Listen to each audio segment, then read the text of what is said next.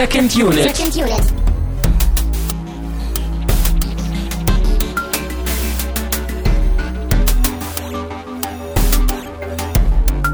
Herzlich willkommen zu einer weiteren Ausgabe von Second Unit unter dem Motto What the fuck ist der beste Film aller Zeiten?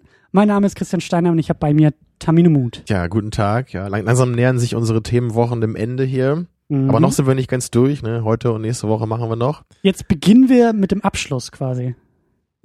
Okay. So, so, so würde ich das zusa äh, zusammenfassen. Ja, Weißt du, kann man so stehen lassen. das ist ja, das ist ja wie, wie in Hollywood.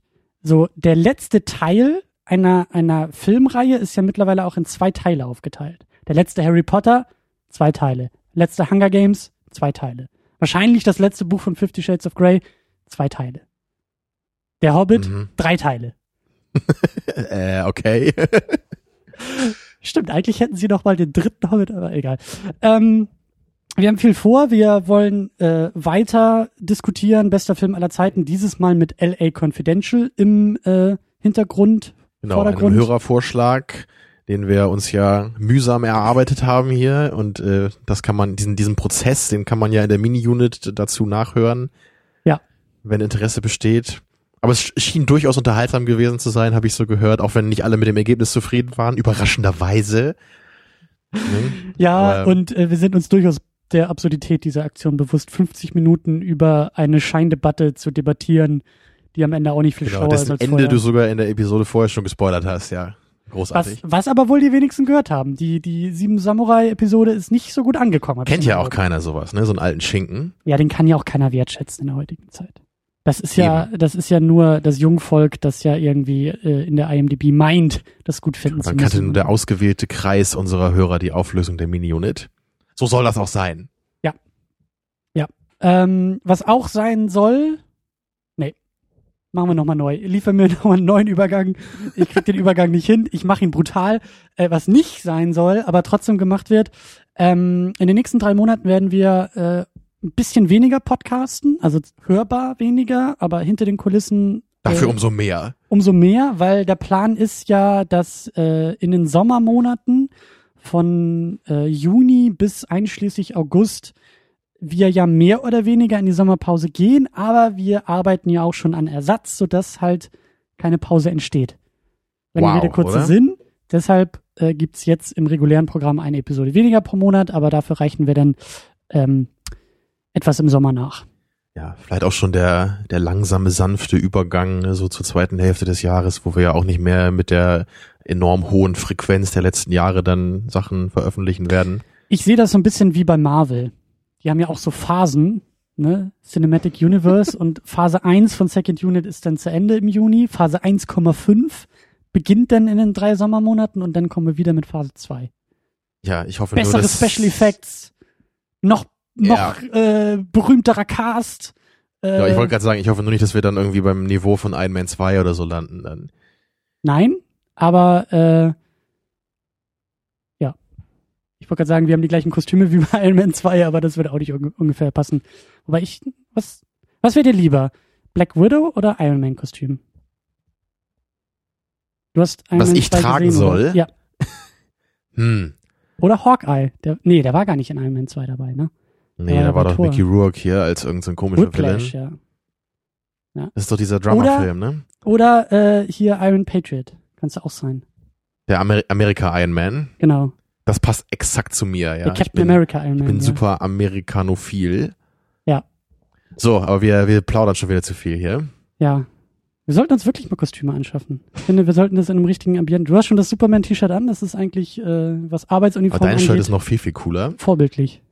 Die, die Filmspoiler, ne? Genau, dein Spoiler-Shirt. Das ist echt großartig. Muss ich irgendwas verdecken oder ist das alles ist freigegeben? Ich kenne ne? das alles, ja, Okay, aber du wahrscheinlich die Hälfte davon nicht. Ja, ich trag's ja auch. Wie soll ich, ich kann das ja gar nicht lesen von hier oben. Es ist wirklich ein enormer Spoiler noch dabei, den du nicht kennst von, von dem Film, den wir vielleicht auch nochmal besprechen müssen irgendwann.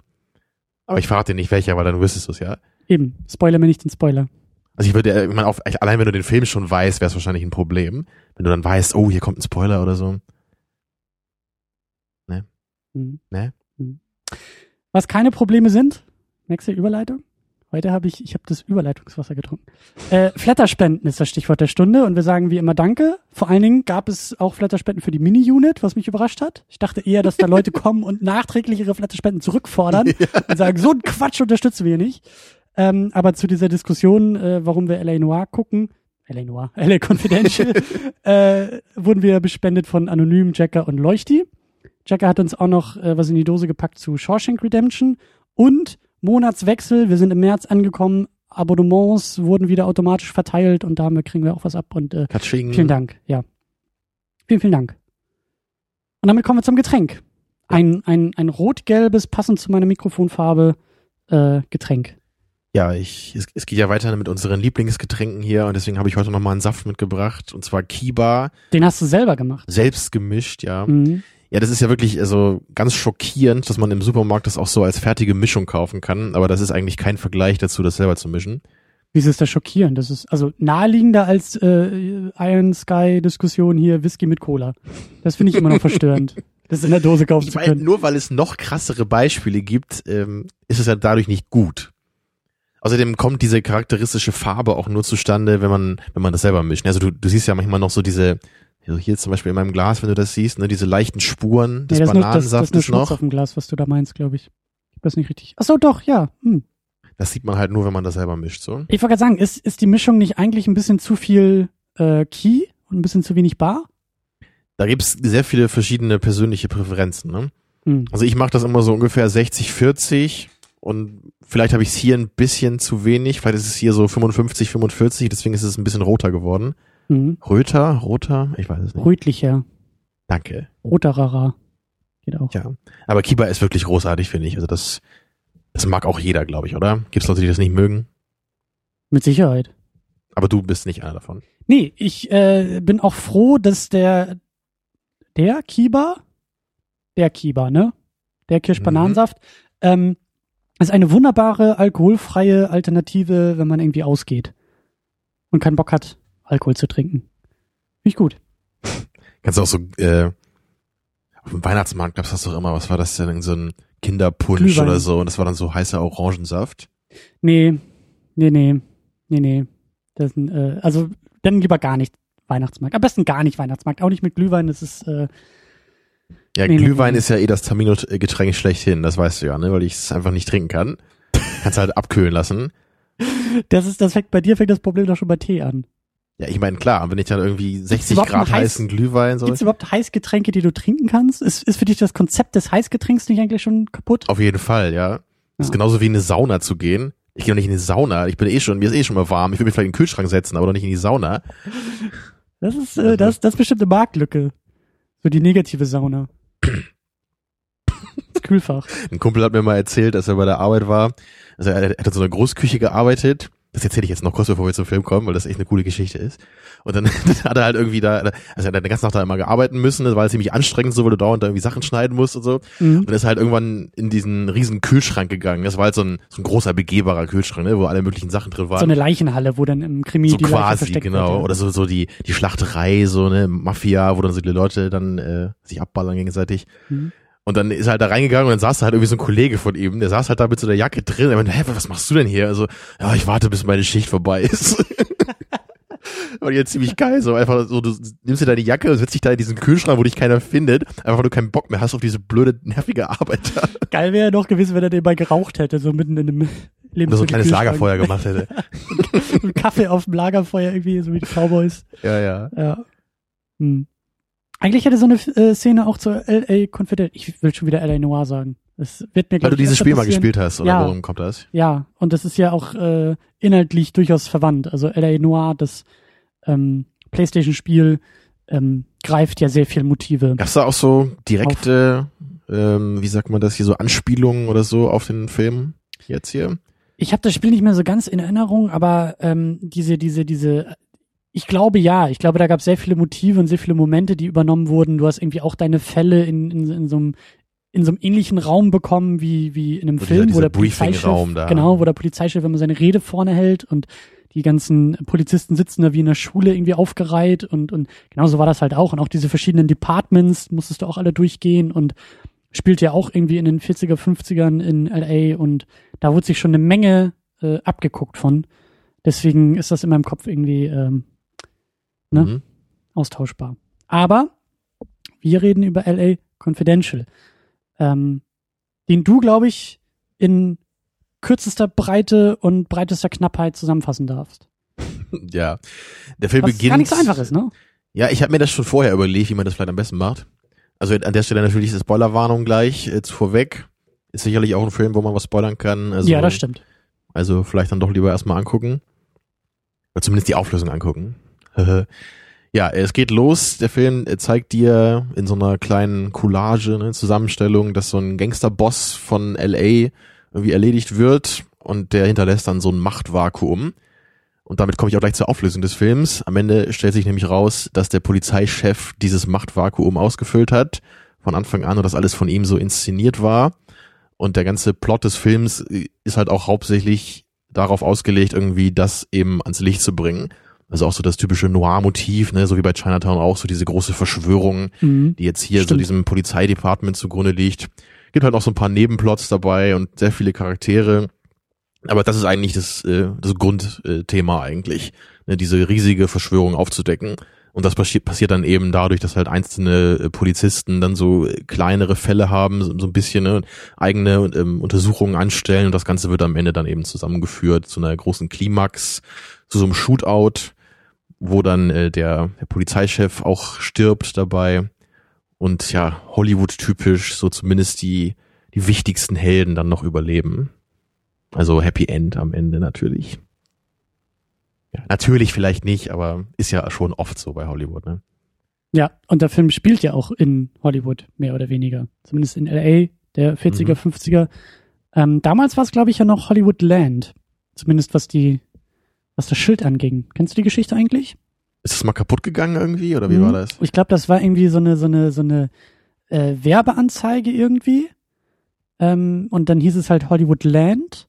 Ich weiß gar nicht, ob das auch irgendwie schon ein Stadtteil dann war oder so. Auf jeden Fall ähm, war das halt ein längerer Schriftzug, der dann halt irgendwie verfallen ist und erst dann später zu diesem Hollywood äh, verkürzt wurde und eben jetzt ja auch mit dem Filmstudio und so weiter zu tun hat. Und das hatte er, glaube ich, von Anfang an eigentlich nicht. Aber ähm, ja, Wikipedia Ja, mal der- durchlesen. Ja, und der Film ist ja ein, ein Neo-Noir, so wie Chinatown auch. Da habe ich mich gestern auch nochmal, schlau gemacht, wäre zu viel gesagt. Ich habe es kurz überflogen. Und ich, ich war nur ein bisschen überrascht, weil ja anscheinend so das Neo-Noir schon irgendwie so Mitte der 50er losging, ne? also dieses Genre. Echt? Ich dachte, Ja, das kam das- erst in den 70ern. Habe ich auch irgendwie so gedacht. Aber anscheinend ist das echt so, dass nur so als klassischer Film Noir so diese Dinger der vielleicht frühen 50er und 40er gelten. Mhm. Also ich weiß jetzt auch nicht genau, wo da jetzt so die Differenz ist, aber anscheinend endet diese klassische ähm, Periode des Noir schon so Ende der 40er. Du hast doch mal ein Seminar dazu gemacht, dann müsstest du das doch wissen. Ja. Müsste ich. Ja. Ja. Aber ähm, ich weiß halt auch gar nicht, wo jetzt so die signifikanten Unterschiede vom ähm, Noir und dem Neo-Noir sind. Kannst du mir das sagen? Nö. Aber du müsstest. Ich müsste, ja.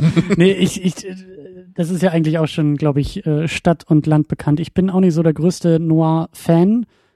Ähm, und wenn denn auch eher so das, was ich als Near Noir dachte, also auch so, so 90er. Wir hatten ja auch mal hier Basic Instinct irgendwie besprochen. Mhm. Da ist uns das ja auch aufgefallen, dass das irgendwie in die, in die Ecke passen würde. es ja da wahrscheinlich eher so ein Subgenre ist, oder? Also es ist des Films. Oder würde man den ganzen Film wirklich als Neo-Noir bezeichnen? Na, das ist dann ja auch wieder Genrefrage, ne? So, ähm, Also da denkt man, da war eben dieses Motiv der Femme Fatale sehr stark, ne, bei Basic Ja. Instinct, aber ja. also so ein, so ein Film wie LA Confidential, der ist ja so ganz klar durchzogen von diesen ganzen Grundmotiven, ne, von der Verschwörung. Das ist es, das ist es vielleicht auch. Vielleicht kann ich auch eher mit Filmen was anfangen, die Elemente in sich des, also des Neo-Noirs in sich tragen, aber kein reiner, in Genau, weil das, Anführungszeichen, das ist für mich Noir halt sind. absolut auch so, ne, so gerade eben Blade Runner, ne, so der Tech Noir, das finde ich ja total Zum cool, Beispiel, so ja. wenn man eben so manche, manche Motive, so wie dieses schmuddeligen Erm- Ermittlers so in die Zukunft versetzt, so das finde ich halt ziemlich geil dann. Wir haben auch in einem äh, Seminar Drive als Neo-Noir besprochen Mhm. und da, klar, das ist sehr grenzwertig, aber genau diesen Grenzfall haben wir auch, auch so besprochen und ähm, mit, mit solchen Filmen kann ich irgendwie auch mehr anfangen. Aber ähm, ich weiß gar nicht, wie wir auf die Frage gekommen sind. Ich wollte eigentlich nur so ein bisschen äh, das Genre nochmal nennen hier, wo wir heute sind. Genau, und wir haben ja auch Chinatown auch schon besprochen, der uns ja auch mal empfohlen wurde. Ich glaube auch von Dennis, der jetzt auch den Film hier empfohlen hat. Wird ja durchaus Sinn machen, ja, wenn, wenn er beide mag. Genau. Bei IMDb wurde auch gleich in dem Thread zu dem Film die Debatte geführt, so, ja, was ist besser, Chinatown oder LA Confidential? Ähm, Eine naja, Debatte, die wir nicht führen können. Genau, und es wurde da auch keine Lösung gefunden. Hm. Sehr gut. ähm, wir wollen ja diskutieren, ob das der beste Obwohl Film ich kann die Frage ist. für mich ganz eindeutig beantworten. Und es ist? Aber ja, LA Confidential, ja. Okay. Ganz, ganz klar. Ich würde sogar sagen, oder ich, ich weiß nicht, ob das zu weit aus dem Fenster gelehnt ist, aber ich hätte so ein bisschen das Gefühl, so wie bei Herr der Ringe vielleicht, so, wenn jetzt jemand sagt, er kann eigentlich mit Fantasy nichts anfangen, dann zeigst du ihm Herr der Ringe und er sagt, hey, das verstehe ich schon, was daran cool ist, ja, oder dann so, vielleicht sagt jemand, ich mag irgendwie Matrix, äh, ich mag Science Fiction nicht, aber dann zeigst du ihm Matrix und er sagt so, hey, das kann ich aber schon irgendwie verstehen, was daran geil ist. Und vielleicht ist es hier so ein bisschen auch so, wenn man sagt so, ne, sonst hast du halt eher so ältere, anstrengendere Filme vielleicht, so wie Chinatown, die halt sehr, sehr langsam sind, weißt du, in dem Erzähltempo mhm, mhm. vielleicht. Und da ist halt LA Confidential halt schon eine Ecke dynamischer, finde ich. Ne? Du hast halt mehr coolere Charaktere, so mehr einprägsame Szenen vielleicht. Also deswegen könnte ich mir vielleicht vorstellen, dass das so ein, so ein zugänglicherer Neo-Noir-Film ist, der vielleicht auch zum Einstieg gar nicht so schlecht ist. Was ja auch das Argument für diesen ähm, Hörervorschlag war, dass LA Confidential ein sehr massentauglicher oder oder ähm, ähm, breiter anerkannter guter Film ist. Ja, das würde halt gut dazu passen auch, ne? Weil, weil ja. mehr Leute vielleicht den Zugang dazu finden, als jetzt bei, bei anderen klassischen Noir-Filmen. Ja. Könnte ich mir auch gut vorstellen. Geht mir ähnlich, aber es ist, ich bin immer noch nicht zu 100% überzeugt irgendwie. Aber das wollen wir jetzt ja auch diskutieren. Ähm, du hast, äh, du hast schon die, die breite Charakterriege erwähnt. Vorher haben wir noch äh, Curtis Hanson als Regisseur ja, der mir gar nichts gesagt hat, der Name. Ich habe dann einmal die IMDb durchgesehen, wie man das ja immer so macht. Ähm, ja, zwei Filme davon waren mir nur vom Namen bekannt. Das eine ist Eight Mile, habe ich aber auch nie gesehen. Kennst den, du den? Mh, den habe ich damals mit der Schule im Kino geguckt. Ist ja nicht auch Kim Basinger sogar dabei? Ich glaube ja. Ist die nicht seine Mutter da, ne? Eminems Mutter, glaube ich. Ja.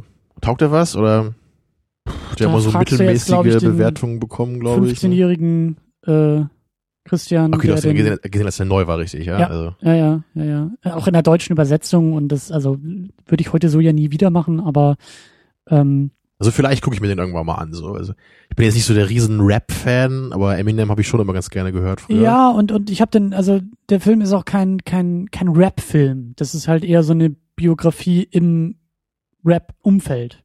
So, genau, wie er aufwächst ne, in seinem Trailerpark und so wahrscheinlich. Genau, ne? und auch so ein bisschen amerikanischer Traum und da will er ja raus und all sowas. Also das ist schon, würde ich auch sagen, eher ein zugänglicher Vertreter von so einem Musikbiografiefilm irgendwie. Okay. Und der andere Film, der mir zumindest vom Namen was gesagt hat, äh, war Wonder Boys. Hast du davon schon mal gehört? Ich kenne nur Wonder Woman. Close enough, ja. Das war wohl der Film, den er nach LA Confidential gemacht hat. Ich glaube aus ähm, 2000 war der, glaube ich. Ne? Confidential ist ja von 97, wenn ich mich jetzt nicht irre. Ist ja so spät? Ich dachte, der ist von 93. Ich glaube, der ist von 97. Kannst du nochmal nachgucken sonst. Werde ich tun. Bin mir aber ziemlich sicher, dass es 97 war.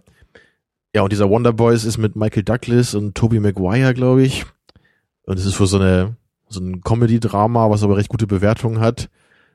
Also deren, das war der einzige Film, dem, dem er mal begegnet ist, so, ne, von ihm so irgendwie in in irgendwelchen Filmdiskussionen oder sonst irgendwas. Du hast recht, der ist von 97. Dankeschön.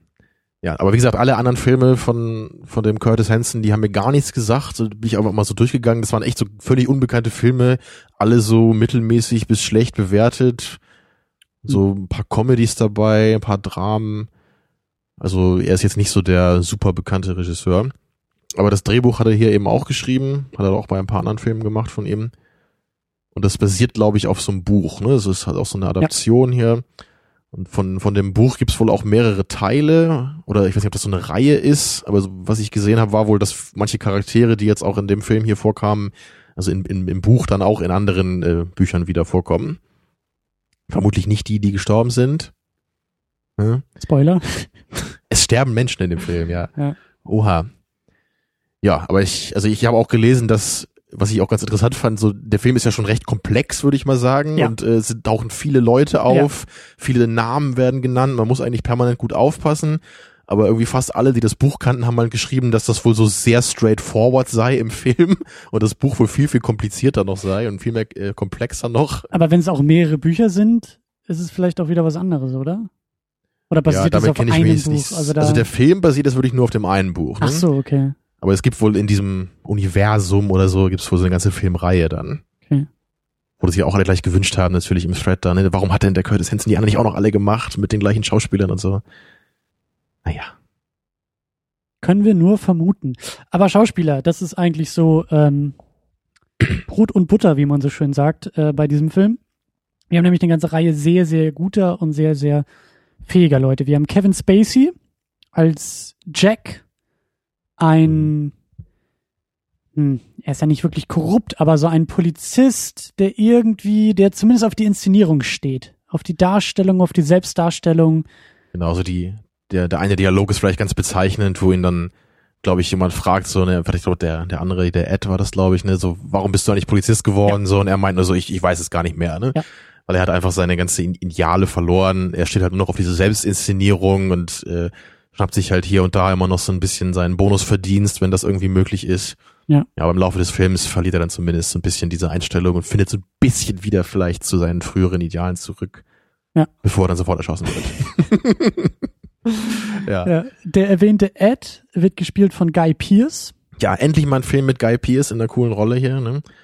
Haben wir uns aber mit Memento schon gewünscht. Mhm. Ich habe überhaupt nicht mehr gewusst, dass er hier ähm, dabei ist. Mhm. Ja, aber er passt super in die Rolle auch. Er ist so ein bisschen der, der aufstrebende Nachwuchsstar genau, in diesem Polizeirevier der auch einen schönen Arc hat im Film, ne, weil er eben auch beginnt als der ganz linientreue, idealistische Cop, der sich von nichts und niemandem von seinem Weg abbringen lässt. Und auch wenn das ganze Revier gegen ihn ist, es interessiert ihn nicht. Ne? Und vor allen Dingen ist er dabei immer auf der Seite der Moral. Er eben, hat immer ja. diesen Moral High Ground. Er ist ja eben nicht der, der, ähm, wie ich sagen würde, Russell Crowe als Bud, der auch Eben, sein ja. Ding durchzieht, aber immer in so einer Grauzone, die manchmal auch schon sehr, sehr dunkel genau, schwarz er, ist, wo man sagt, äh, er versucht dann doch eher so Gleiches mit Gleichem zu vergelten und ja. nicht immer alle Kriminellen auch so zu verhaften oder vor Gericht zu stellen. Genau, da wird auf die Vorschrift mal gerne geschissen. Genau, da erschießt er vielleicht auch mal hier unter ein oder verprügelt die zumindest. So. Ja.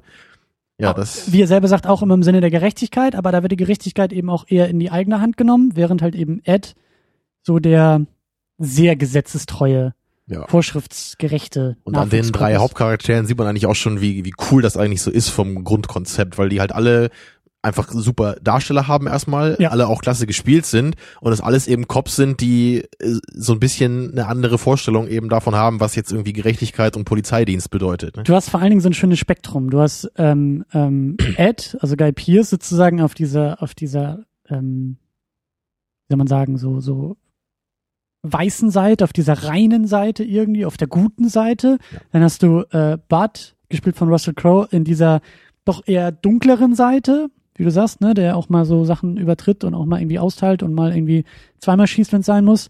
Und dazwischen ist irgendwie Kevin Spacey als Jack. Der ist der, der, der, der wandelt sich irgendwie so.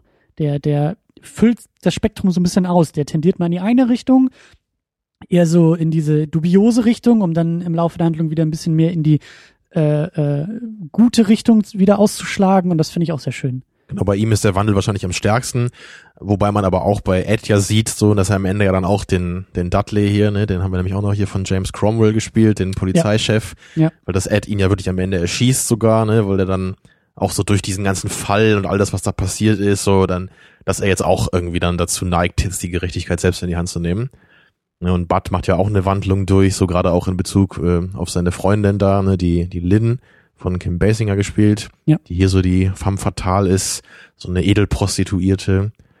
Ja. ja, also da sieht man schon viele Charaktere mit vielen interessanten Dynamiken und das ist auf jeden Fall eine der größten Stärken des Films. Und wenn du nicht vergessen darfst, äh, Danny DeVito als Natürlich, Sid ja. Hutchins, der diesen dieses Hasch Hasch Tableau, dieses dieses äh, Yellow Press mäßige äh, Schmierblatt irgendwie hat und äh, er arbeitet ja sehr eng mit äh, Jack zusammen, wo dann auch gerne mhm. mal ja, wie soll man sagen, die, die ähm, Polizeiarbeit stilvoll in Szene gesetzt wird und dann wird schon vorher vor der Verhaftung ausgemacht, in welcher Route man irgendwie aus dem Haus tritt, damit der Hintergrund stimmt und äh, Genau, und dann wandert da der ein oder andere 50er so den ja. Besitzer und dann läuft das schon irgendwie, ja. Ja. Ja, und ähm, ich finde, dass wir am Anfang erstmal über die über die Person noch noch weiter Genau, also wir müssen. haben auf jeden Fall noch viel mehr Charaktere, aber die haben wir jetzt Ja. nicht alle aufgeschrieben. Es gibt auch noch den, das ein oder andere bekannte Gesicht in anderen Nebenrollen. Und das macht es auch ein bisschen kompliziert, glaube ich, so den Film Ja. so am Anfang erstmal richtig zu verstehen. Also da, da ist die zweite Sichtung auf jeden Fall immer ein bisschen hilfreicher, wenn man irgendwie schon das grobe Grundgerüst zumindest kennt. Ja. Ich hatte jetzt auch viele Details vergessen, weil meine erste Sichtung auch schon zehn Jahre wahrscheinlich her ist oder noch mehr. Aber ich mochte den Film jetzt auf jeden Fall ein bisschen lieber noch, weil ich irgendwie das Gefühl hatte, ihn mehr verstehen zu können, so ihn mehr, mehr verinnerlicht zu haben. Ja. Ja, ähm, der Film macht es sehr, sehr gut, äh, diese, diese, diese Reihe von Charakteren und eben besonders unsere, unsere Hauptfiguren, unsere wichtigsten Figuren sehr, sehr effektiv in den ersten, was sind das, 10, 15 Minuten einzuführen. Das, was wir gerade beschrieben haben, all, all diese Charakterzuschreibungen sehen wir sofort.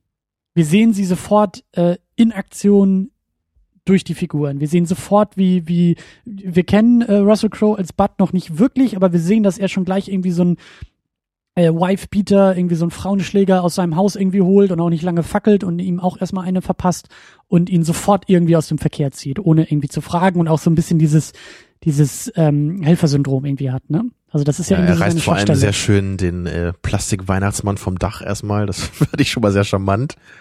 Und dann kommt dieser andere Typ Ja. natürlich völlig sauer raus. So, hey, was machst du hier beim Vorgarten? Ne? Und dann geht's aber zur Sache. Ja. Und später erfährt man ja, dass er das, glaube ich, auch macht, so weil er das eben als Kind auch so erlebt hat. Ne? Dass er deswegen eben so einen besonderen Hass auf solche Leute hat. Ja. Da gibt's ja dann auch diese sehr äh, krasse Szene, ne, als er dann einmal Lynn konfrontiert, ne? mit der er ja so eine Affäre dann hat. Und selber Und dann- austeilt. Eben, ne, weil er dann vorher, das was man ja auch dann äh, erfährt, so der Polizeichef hat das eben so ein bisschen inszeniert, dass da so Fotos gemacht werden, als dann Ed und Lynn äh, so ein Techtelmechtel haben. Man merkt schon, es ist sehr kompliziert, aber wenn man den Ja. Film kennt, weiß man hoffentlich, wovon wir reden. Und dann, naja, dann konfrontiert der, der Bud eben die Lynn, weil er diese Fotos gesehen hat, ne, und dann, und dann teilt er plötzlich aus so, und ist natürlich dann auch völlig äh, fassungslos und geht sofort weg danach, ne, weil er dann in dem Moment ja auch genau das eben gemacht hat, was er sonst immer so verachtet bei anderen Leuten. Ja. Aber da hat er sich halt so verletzt gefühlt von ihr, ne, weil er das Gefühl hatte, so, okay, jetzt hat er endlich jemanden gefunden, so, der ehrlich ja- zu ihm ist. Ne? Er steht ja auch äh, symbolisch dann im Regen, während sie ja, also Ja. er holt sie ja ne, so ein bisschen aus dem Haus. Er steht im Regen, sie steht überdacht. Und äh, Genau das, ja. ähm, genau, Kevin Spacey, der wird ja gleich irgendwie bei so einem, bei, nicht inszeniert, aber es ist, ähm, es ist ja schon, es ist eine echte Verhaftung. Da geht's irgendwie auch um, ich glaube, äh, Drogenkonsum irgendwie und ich glaube auch ir- irgendwelche Ehe-Misstritte äh, oder so. Da zieht er ja auch so ein Pärchen irgendwie aus einem Haus. Mhm. Und ähm, Er ist ja beim Drogendezernat auch in der genau, Polizei. und da arbeitet er gleich mit, mit ähm, Danny DeVito zusammen. Da, und, und das meine ich halt auch, weißt du, so auch wieder sehr, sehr äh, Zusammenarbeiten effektive- klingt schön, ja. Ja, In es ist, gewisser Weise arbeiten die zusammen, ja, aber. ja, natürlich. So, da, wie du sagst, da wird gleich der 50er ausgetauscht, dann wird diese, diese, diese Wegstrecke irgendwie ausgemacht, damit man irgendwie noch das beste Foto mit äh, der Filmpremiere im Hintergrund hat, damit das alles auch äh, viel besser bildlich funktioniert. Und ähm, das meine ich halt. Sehr, sehr gut und sehr, sehr effektiv eingeführt gleich am Anfang. Ähm, und genauso Guy Pierce, der ja auch irgendwie als mit seiner, mit seiner lustigen Brille, äh, für die er ja auch immer äh, äh, einstecken muss, ähm, aber er wird sofort als dieser, als dieser, ja gleichzeitig als Neuling, aber auch als dieser, dieser Schulknabe irgendwie auch so ein bisschen eingeführt. Ne? Also er hat irgendwie noch so ein bisschen, er ist noch so grün hinter den Ohren, aber er pocht so stark auf diese Vorschriften und äh, äh, das sehen wir dann ja auch in, in, in der ersten größeren Szene, denn im Polizeirevier, wo alle zusammenkommen, ähm, es zu so einer Schlägerei dann im, im Zellentrakt kommt, wo eben auch Polizisten austeilen, äh, ungerechtfertigt und er gleich danach, ähm, also gleich danach die, die äh, verschiedenen äh, Detectives ähm, bei dem Polizeichef so ein bisschen äh, verhandeln müssen und, und ähm, Guy Pierce als Ed ist da ja, der fackelt nicht lange, da irgendwie seine Leute zu verraten und taktiert auch schon gleich und ähm, das meine ich, das ist effektiv, das ist wirklich, Ja.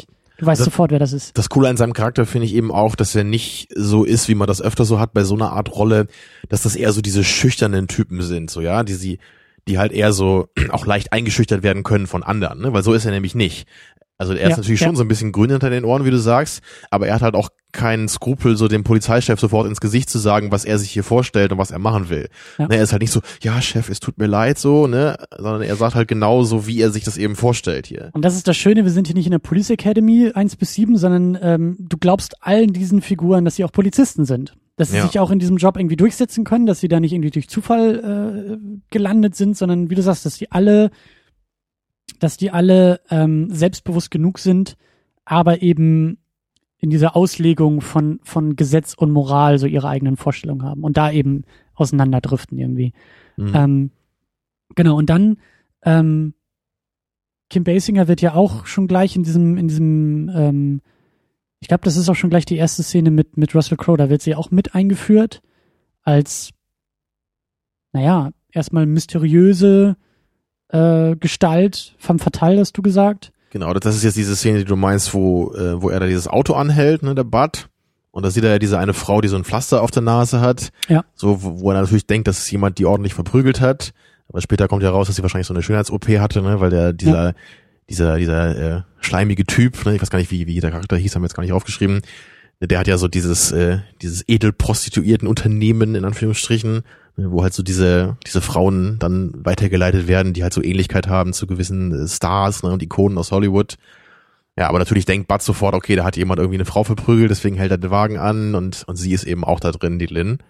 Ja, und äh, wie, wie sie auch gefilmt ist, ne, sie hatte so ganz so eine Art mysteriöse Aura schon fast, ne, dieses Ja. ganz ganz künstliche Make-up auch und dieser ich glaube so eine Art Pelzmantel oder so hat sie da an, weiß ich gar nicht mehr, was das war. Also das ist dann auch sehr äh, noir-typisch, ne, das ist ihre Einführung. Aber auch noir-typisch ähm, ihre Rolle als femme fatale. Also weil sie ja auch ähm, offensichtlicher geht's ja eigentlich gar nicht, aber weil sie Sexualität verkörpert. Ja. Als Prostituierte, die sich einerseits in den einen Detective verliebt, andererseits mit dem anderen nur aus ja, Opportunismus irgendwie schläft, weil das irgendwie so Teil ihres Auftrags war. Also und, und damit ja auch so die, die äh, Dynamik der beiden Detectives durcheinander wirft. So, das ist mehr femme fatale geht eigentlich gar nicht. Ja. So. Übrigens bei ihr habe ich mich so ein bisschen gefragt, ähm, man, man weiß ja glaube ich gar nicht genau, wie so diese Beziehung zwischen ihr und Bud eigentlich angefangen hat, oder? Weil also es wird ja auch einmal direkt, da fragt Ed sie, glaube ich, ne, ob sie mit Bud nur was angefangen hat, weil das dieser eine Typ ihr befohlen hat. Und sie äh, blockt das halt total ab und sagt, so ist das nicht. Mhm. Aber ich könnte mir schon vorstellen, dass es wahrscheinlich am Anfang so war. Ne? Dass es wahrscheinlich am Anfang Teil der Verschwörung war, dass sie ihn so ein bisschen ausspionieren sollte vielleicht oder so unter Kontrolle halten sollte, den Bud. Aber vielleicht im Laufe dieser Aktion sich dann wirklich in ihn verliebt hat. Also das würde ich vermuten. Ich weiß gar nicht mehr, wie die, wie die so zusammengekommen sind. Wie das, wie das genau kam. Ja, ist ein komplizierter Film, wo viel passiert, ja. Ja. Aber es, es entwickelt sich ja so nach und nach erst, ne? Und ich, Stimmt, er, er fängt ja an, bei ihr, glaube ich, zu ermitteln.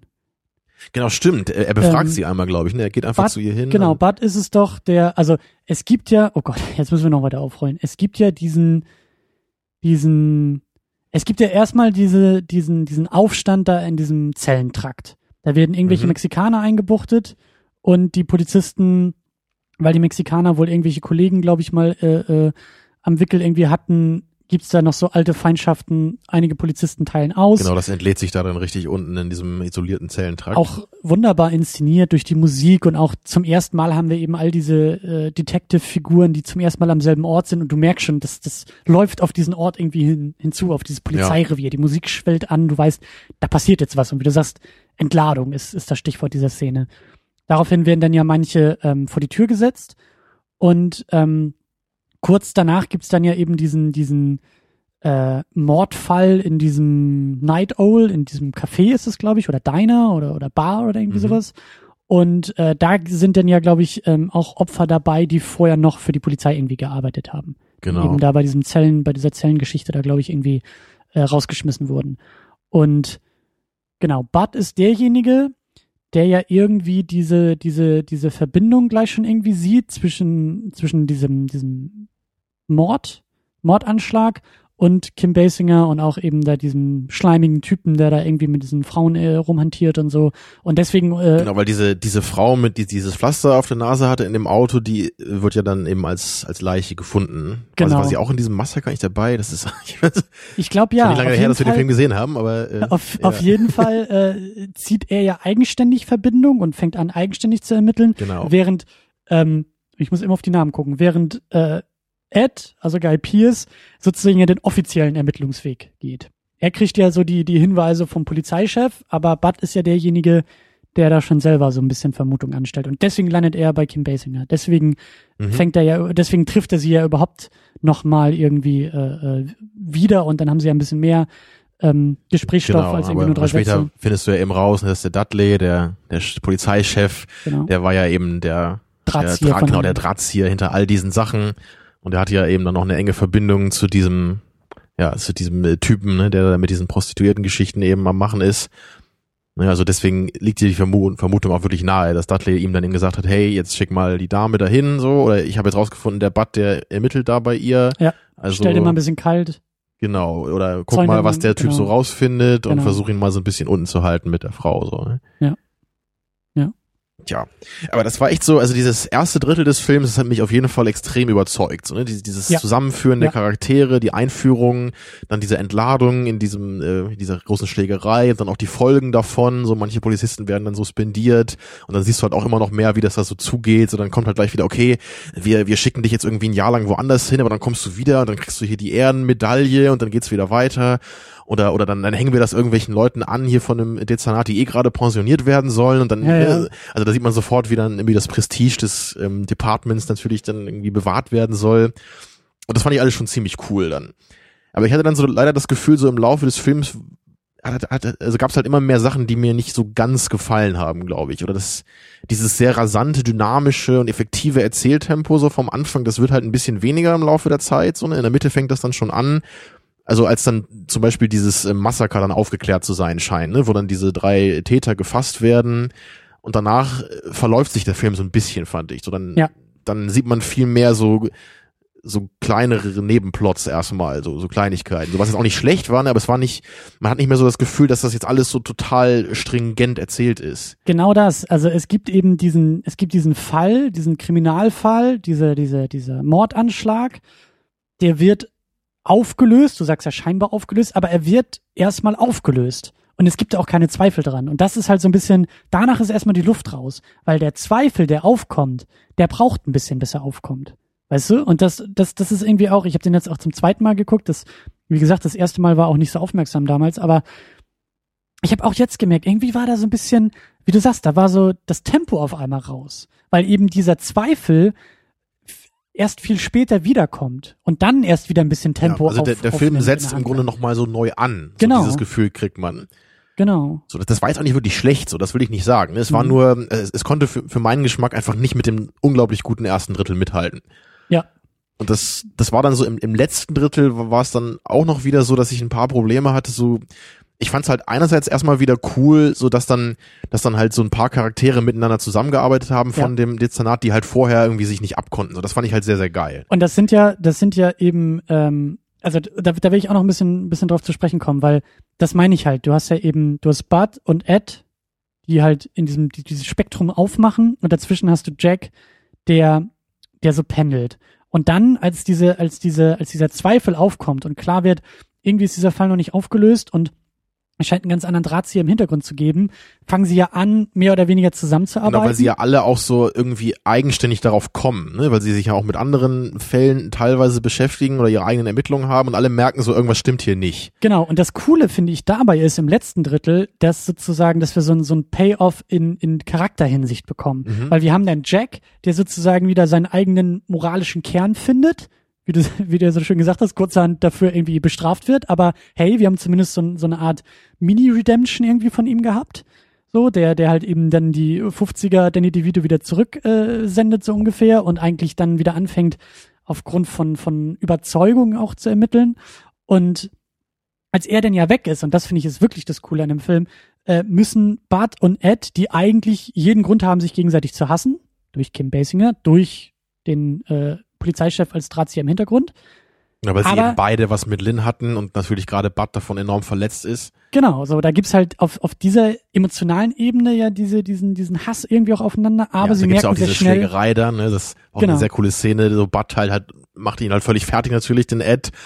Aber also ich hatte fast den Eindruck, dass er dabei halt irgendwie schon darüber nachdenkt, was Ed ihm gerade gesagt hat, ne? Aber während er ihn verprügelt, am Ende merkt er dann so, okay, wahrscheinlich hat er recht, aber er muss trotzdem erstmal seine Wut rauslassen. Und das dabei. meine ich mit Payoff. Das ist ein doppelter Ja. Payoff. Wir haben erstmal diese Konfrontation, die der Film ja von Anfang an irgendwie schon aufbaut. Also die beiden Figuren werden ja sozusagen gegeneinander ausgespielt, auch sichtbar für uns. Und dann haben wir eben den Faustkampf. Dann haben wir das emotionale Entladen äh, in Form von Fäusten, die ausgeteilt werden. Aber gleich danach fangen die beiden sich wieder und merken, okay, wir müssen jetzt zusammenarbeiten. Und das finde ich halt cool. Das ist auch, das ist so, das ist, du kriegst eigentlich alles, was du sehen willst. Eigentlich willst du, dass die beiden irgendwie klarkommen und willst, dass die beiden, weil es ja der Fall und weil es ja irgendwie auch die, die, die äh, sozusagen die rationale Ebene irgendwie vorgibt. Aber erst muss sich das Emotionale nochmal richtig entladen.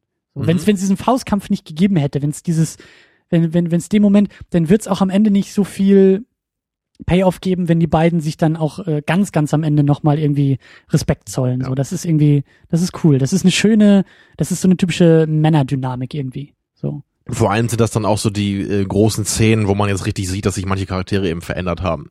Das ist gerade hier mit Genau, Kevin, mit genau, Kevin Spaceys das los, Charakter, ja. so er, wie du eben sagte, so ein, in, einem, in einem Moment sieht man dann, wie er zum ersten Mal das Geld eben nicht annimmt, ne, für, für, für die nächste gestellte Verhaftung oder was das da war. Mhm. Und dann sagt er so, nee, diesmal mache ich das nicht. Und er fängt dann an, jetzt sich wieder ein bisschen zu besinnen vielleicht, warum er mal Polizist geworden ist. Obwohl ich da ehrlich gesagt sagen muss, ich hätte mir da ein bisschen gewünscht, dass man es vielleicht noch ein bisschen mehr versteht, was da genau ihn zu bewogen hat, sich zu ändern. Also bei bei Ed und Bud habe ich mehr das Gefühl gehabt, so ihren Arc äh, wirklich nachvollziehen zu können, wie sie sich entwickelt haben. Ne, bei ihm war das eher so, das, das war so ein bisschen von einem Moment auf den anderen. Also Ja. die Idee fand ich gut und den Wandel auf jeden Fall auch sehr ergiebig, aber vielleicht in der Umsetzung ein bisschen zu kurz. Da man vielleicht noch ein bisschen mehr machen können. Und durchaus schade, dass Kevin Spacey so schnell irgendwie. Ja, ich meine, das hat natürlich wird. auch irgendwie einen besonderen Reiz dadurch, weil es ja auch diese, es ist einfach total fies, ne, weil du ja gerade siehst, okay, er, be er bekennt sich ja zum Guten, er beginnt dann jetzt auch diese Ermittlungen anzustellen und was kriegt er dafür? Er wird halt sofort erschossen, so ungefähr. Ja, ne? er wird bestraft dafür. Ja. Genau, er wird bestraft dafür, dass er jetzt endlich den richtigen Weg zurückgefunden hat. Ja. Ja, das, aber das finde ich halt gut, dass einer der Hauptcharaktere dann eben auch wirklich so äh, da leider aus der Geschichte treten muss. Ja. Ja. Also ich denke gerade, ich glaube, ich habe eben von Dritteln gesprochen im Film. Vermutlich ist es besser, wenn ich den Film in Fünftel unterteilen möchte. Aber mich auslachen, Ja. weil ich 20 Filme Ich in 14 sagen, Kategorien ja. Aber es ist gar nicht so unsinnig, wie, wie das klingt. Also ich würde nämlich sagen, so die ersten zwei Fünftel des Films, mit denen bin ich super zufrieden, ja. Das, das, was ich eben gesagt habe, das, das stimmt für mich irgendwie alles. Da war ich richtig begeistert. Und da, da dachte ich auch so, bist, hey, du sicher, bist du sicher, dass du nicht mit Zehnteln arbeiten Nein, musst? Fünftel oder? passt perfekt. Okay. So, ja, also am Anfang war ich völlig begeistert, da dachte ich schon, hey, der Film ist ja viel, viel besser, als ich das in Erinnerung habe. Und ich kann absolut verstehen, warum der jetzt auch vorgeschlagen wurde. So, Mhm. ne, also zwei Fünftel waren super. Dann kam halt das eben angesprochene dritte Fünftel, wo dann alles so ein bisschen runtergefahren wurde, der Fall äh, gelöst schien, sich die Handlung ein bisschen verläuft, wo Ja, ich dann so ein ja. bisschen rausgekommen bin aus dem Film, so ein bisschen zumindest. Dann hatten wir vielleicht wieder das etwas stärkere vierte Fünftel, ne, wo dann die äh, langsam das Finale vorbereitet wird, so die Charakterwandlungen sichtbarer werden, ne, so die einzelnen Charaktere jetzt miteinander zusammenarbeiten müssen, obwohl sie sich vorher nicht mochten. Und dann haben wir eben das letzte Fünftel, das Ende, wo ich dann auch wieder so ein bisschen geteilter Meinung war. Also einerseits war es eben cool, vielleicht nochmal so eine Klimax zu haben mit diesem Shootout, aber andererseits fand ich den doch ein bisschen unglaubwürdig, so gerade auch im Bezug auf den Rest des Films. Also dass dann eben Ed und Bud sich da in dieser Hütte versch äh, verschanzen und dann da irgendwie über zehn Leute erschießen, so auf eine recht äh, übertriebene Weise. Ne? So einmal kommt dann Bud irgendwie so aus dem Boden raus mit der Schrot Schrotflinte und ballert da rum. So das war mir ein bisschen zu viel, glaube ich. Ne? Also betreiben wir mal ganz kurz äh, Rating-Mathematik. Du redest von Fünfteln in einem Film. Zwei Fünftel sind gut, ein Fünftel nicht so gut und dann nochmal zwei Fünftel, die wieder besser sind. Also sind wir bei ungefähr vier von fünf Fünfteln, was auf einer Zehner-Skala acht von zehn wäre. Und dann ziehen wir nochmal einen halben Punkt ab, weil du das, das Finale nicht so gut fandest. Also müsste der Film von dir 7,5 auf einer Zehner-Skala Ja, die habe ich gegeben, ja. Siehst du? Ja. Das kann man alles äh, Perfekt, ja. perfekt ausrechnen. Genau. Aber das, aber das Ende ist halt einerseits wegen dieses Shootouts fand ich es ein bisschen unglaubwürdig. Ich fand es allerdings halt dann wieder ziemlich cool, dass Ed dann wirklich auch den, den Polizeichef erschießt Ja, jetzt ja. und dann eben zum ersten Mal dann auch diesen dreckigen äh, Polizisten-Archetypen dann äh, beinhaltet. Er merkt, dass das System, dass das System auch kaputt ist. Er hat immer Genau. an das System geglaubt, immer an die Vorschriften geglaubt und sein Vorgesetzter, Genau das, der ja. ja vor ihm steht und sagt, ich war's. Und er sagt ihm auch gleich, hier komm, ich, ich weiß, wie du hier jetzt mit reinkommst, ne, und wie wir dich hier so als den Helden darstellen, und dann kriegst du gleich die Medaillen, du kannst jetzt hier mit mir zusammen weitermachen, so. Genau das, genau das. Also Gerechtigkeit ist dann wieder was anderes als Gesetzestreue so ein bisschen. Das ist Genau. ja das, was der Film auch zeigt. Und danach war es dann auch cool, dass dann, dann wird ja Ed verhaftet und er sagt halt auch ganz offen, ja, ich habe ihn erschossen und genau so war das hier alles. Also ihm ist irgendwie seine also sein eigenes Leben in dem Moment auch gar nicht so wichtig. So, es geht Ja. ihm halt hauptsächlich darum, wirklich diesen, diesen Fall aufzuklären, so alles ans Licht zu bringen, so der Gerechtigkeit zumindest so noch irgendwie ans Licht zu helfen. Allerdings war dann wieder die allerletzte Szene, so, wo dann, wo man dann plötzlich sieht, okay, Bud ist doch nicht gestorben. Er sitzt dann halt so schwer verletzt irgendwie mit Bandagen im Auto. Ähm, das, das war dann wieder so total gekünstelt irgendwie. Das habe ich überhaupt nicht verstanden, was das sollte. Also warum, warum ist Bud nicht gestorben dabei? Das wäre doch viel effektiver so in Story-Hinsicht. Das, das wäre doch auch für Eds Charakter, so er hat halt dann seinen, ja, Freund war es vielleicht nicht, ne, aber der ihm zumindest wichtig war und die dann zusammen am Ende da ordentlich aufgeräumt haben. Er hat ihn verloren in diesem Shootout. Hätte ich halt irgendwie cooler gefunden als Ende. Ja, aber so ist das Ende, also sonst hätte das Ende eine definitive Antwort auf dieses Spektrum gegeben. Auf dieses, auf, auf dieses, auf diese Vorgehensweisen. Weißt du, wie, wie wir schon festgestellt haben, Kevin Spacey, für Kevin Spacey kam die Redemption zu spät. Kevin Spacey war nicht mehr rettbar sozusagen, weil er schon moralisch so verfallen war, weil er schon in, in so einer Graustufe verankert war, weil er schon, ne, er hat ja sozusagen seinen, seinen Rückbezug zu dem Job und zu der Berufung verloren. Deswegen musste er auch sterben. Er hat, es war einfach zu spät, dass er sich besonnen hat auf das, was, was den Job eigentlich ausmacht.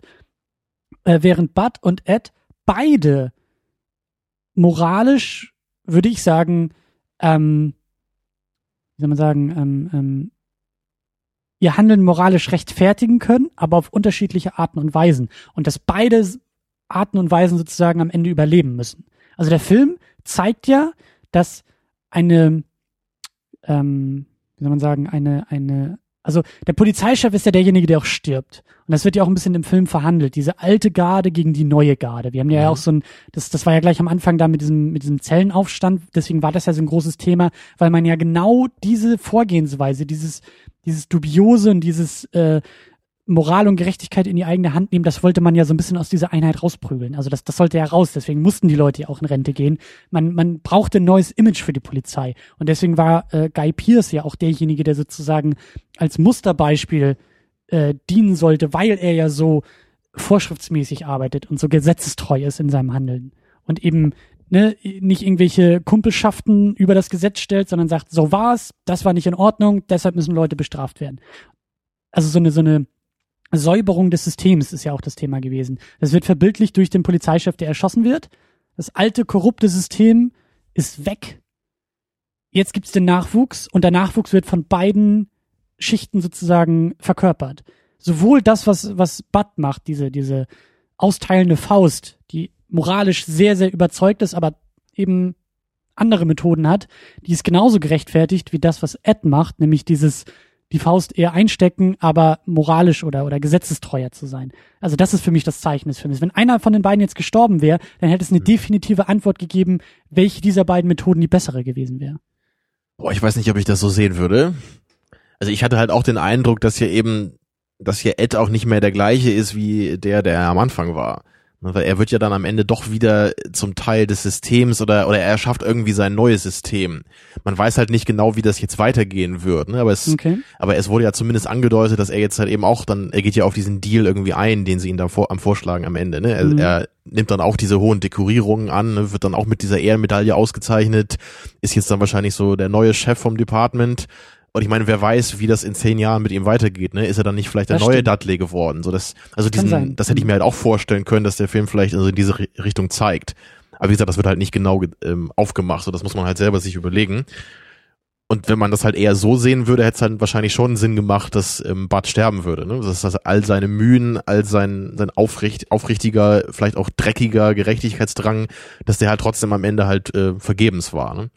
Also wenn man eher so eine dunklere Note hätte sehen wollen, dann würde es halt durchaus Sinn machen. Klar. Und das habe ich vermutlich automatisch eher erwartet. Also dann äh, auch dieses Bild, dass dann halt äh, äh, Bud und und Lynn dann wirklich zusammenkommen am Ende und so Ed ist dann so ihr guter Freund so ungefähr. Das das war das war irgendwie nicht das Gefühl, was bei mir so logisch am Ende des Films hätte stehen sollen. Ich wollte gerade sagen, ich glaube, ich, ich, ich verstehe deinen Einwand, weil es so, es wirkt so ein bisschen inkonsequent. ja. Ne? Aber es macht auf jeden Fall auch Sinn, was du sagst. Ne? Ich habe es Ja. irgendwie nur so in emotionaler Hinsicht irgendwie nicht so wahrgenommen in dem Nee, ich, Film. ich, ich gebe dir auch recht, es hätte auch, es hätte eigentlich fast noch besser gepasst, wenn Bud in diesem Shootout auch irgendwie draufgegangen wäre. Also so wie es ja irgendwie vorbereitet war. Er wurde ja eigentlich so verletzt, dass wir alle dachten, da kommt er eh nicht mehr lebend raus, was aber auch gepasst hätte, weil er ja diese, also äh, äh, ähm, er war ja der Macher. Und wenn der in so einem Schusswechsel draufgeht, das passt irgendwie zu ihm. Das passt zu seiner Figur, zu seinem Charakter. Mhm. Ähm, und er wäre ja auch für eine gute Sache gestorben. So, es wäre ja nicht vergebens gewesen, wie jetzt bei Kevin Spacey. Kevin Spacey konnte ja nur noch diese eine Information irgendwie weitergeben. Aber eigentlich war sein Tod ja fast schon sinnlos. Also der war ja gar nicht so, so, so wie Buds Tod. Der wäre ja irgendwie viel, viel heroischer gewesen. So.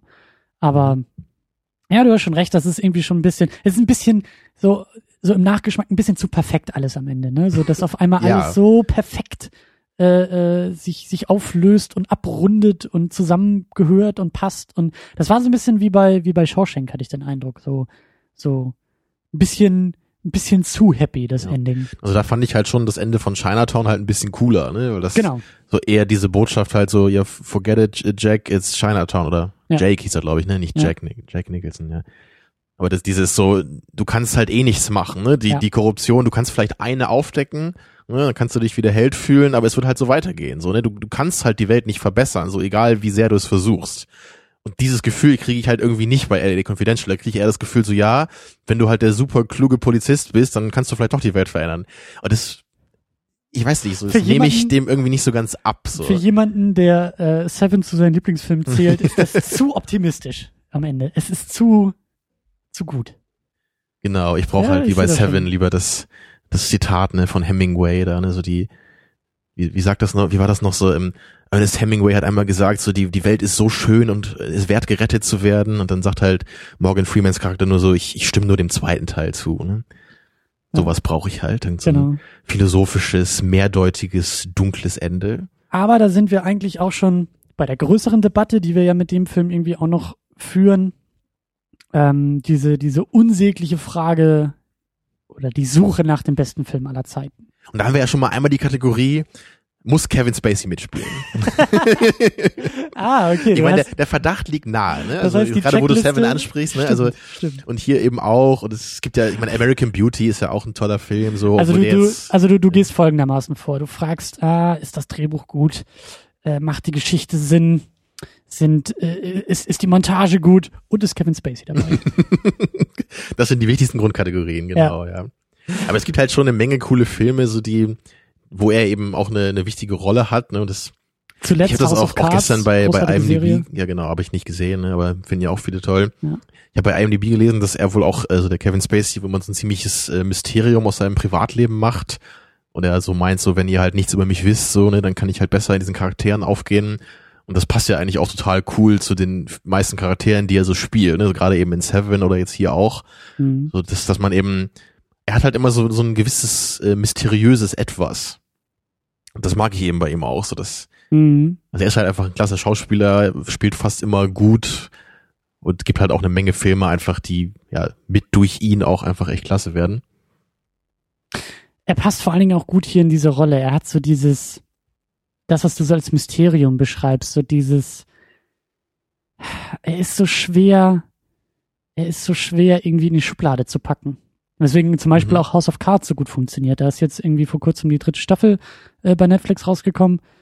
Und das ist so, er ist so ein, er ist so ein, er spielt auch da irgendwie so ein, so ein, so ein Monster, aber so ein, so ein, wie soll man sagen, so ein glattes Monster irgendwie, weißt du? Es ist so, es ist so, ist auch da so schwer zu packen, wie du sagst, das Mysterium ist irgendwie auch ein da. Schleimiges Monster, was man nicht packen kann. Ja, irgendwie so ein, so ein, auch, auch, so wie du sagst, du kannst ihn als Privatperson nie so richtig verstehen, nie so richtig so dieses, dieses herausfinden, was er eigentlich für einer ist und so, das zeigt sich in meinen Augen auch in seinen besten Rollen irgendwie, die alle irgendwie so sind mit, also die, die, die alle irgendwie sowas Ungreifbares haben, die irgendwie so ein, so ein, so ein letztes Mysterium irgendwie in sich tragen. Mhm. Das stimmt schon, das ist, das ist der gute Kevin Spacey, ja.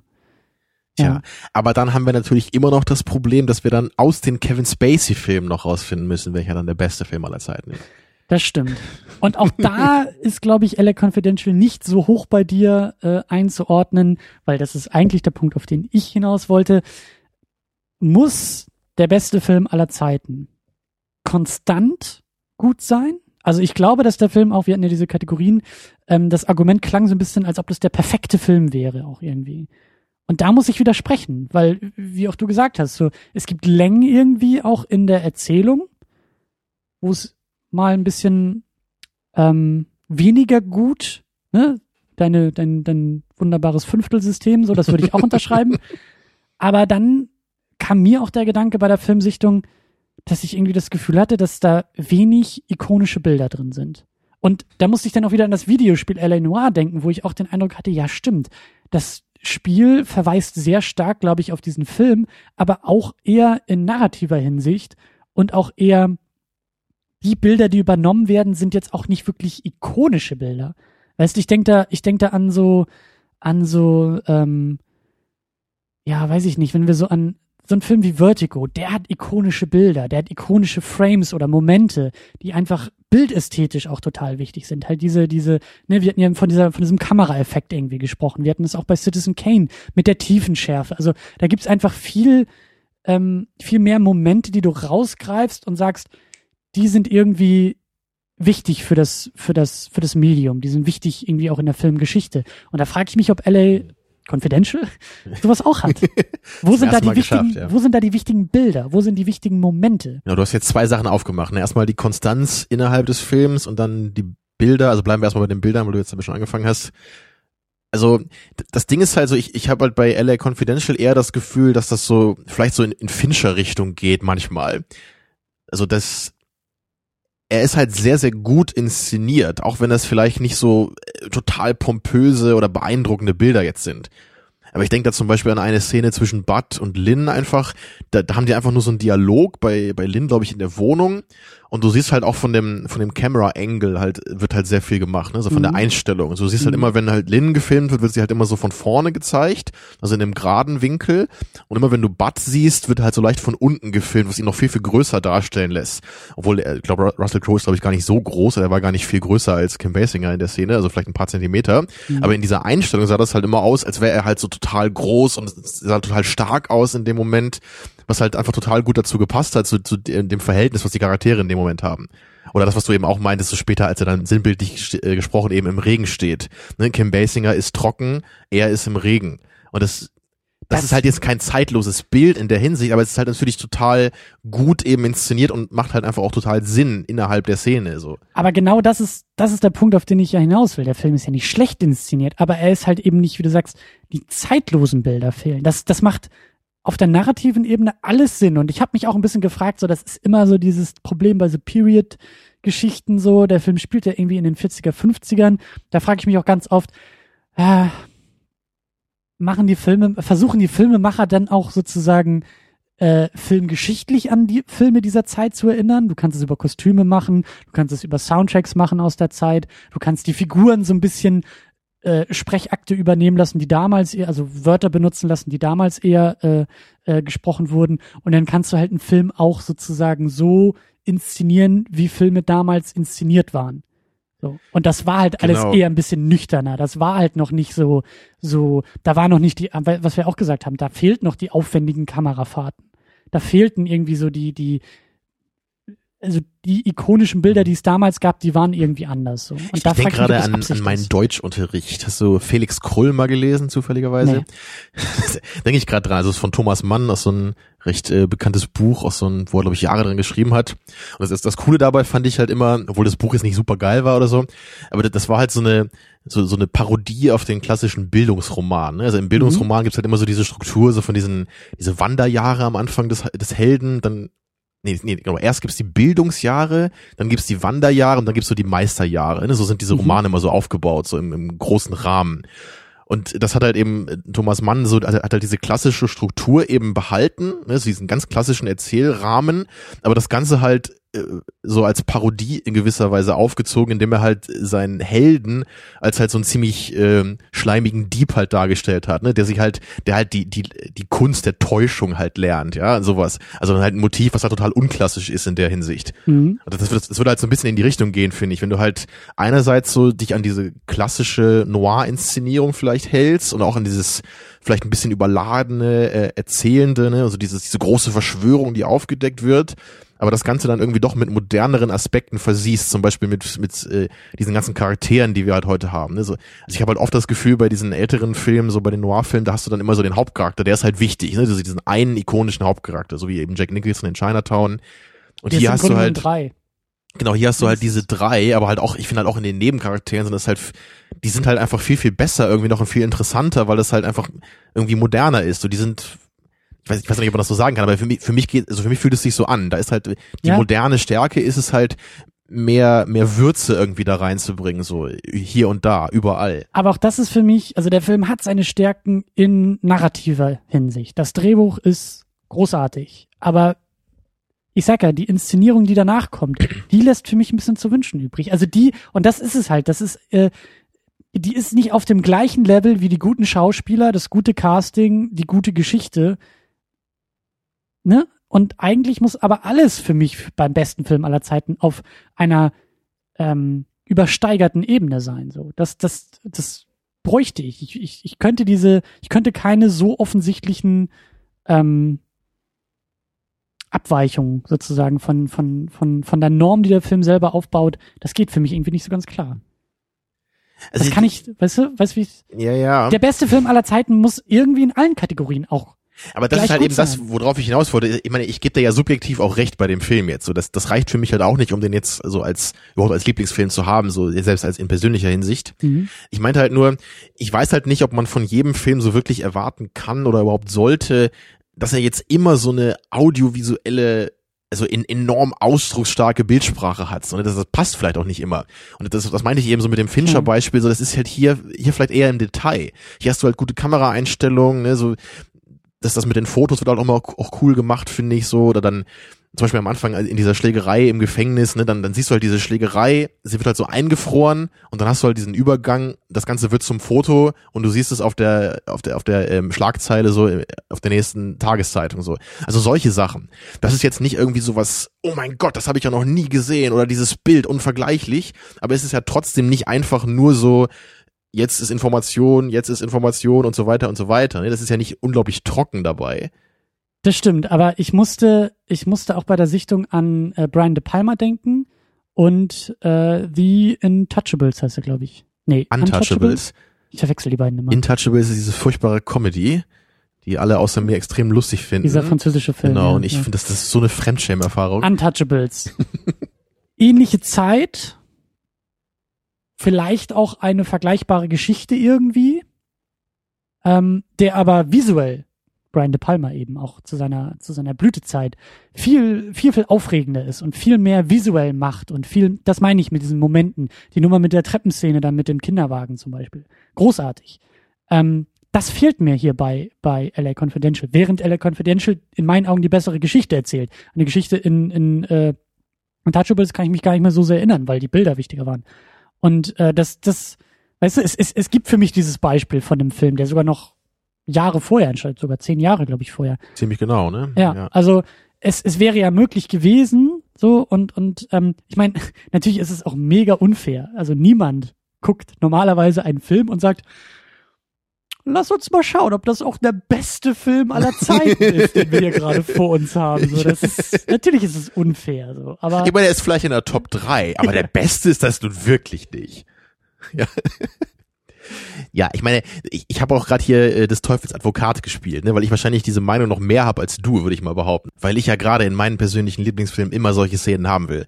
Erinner dich an The Boondock Saints, ne, als Willem Dafoe da mit der Knarre Ja. so abgeht und, und solche Momente, ne, das, da könnte ich ja zig aufzählen jetzt. Ne, sowas will ich halt immer haben.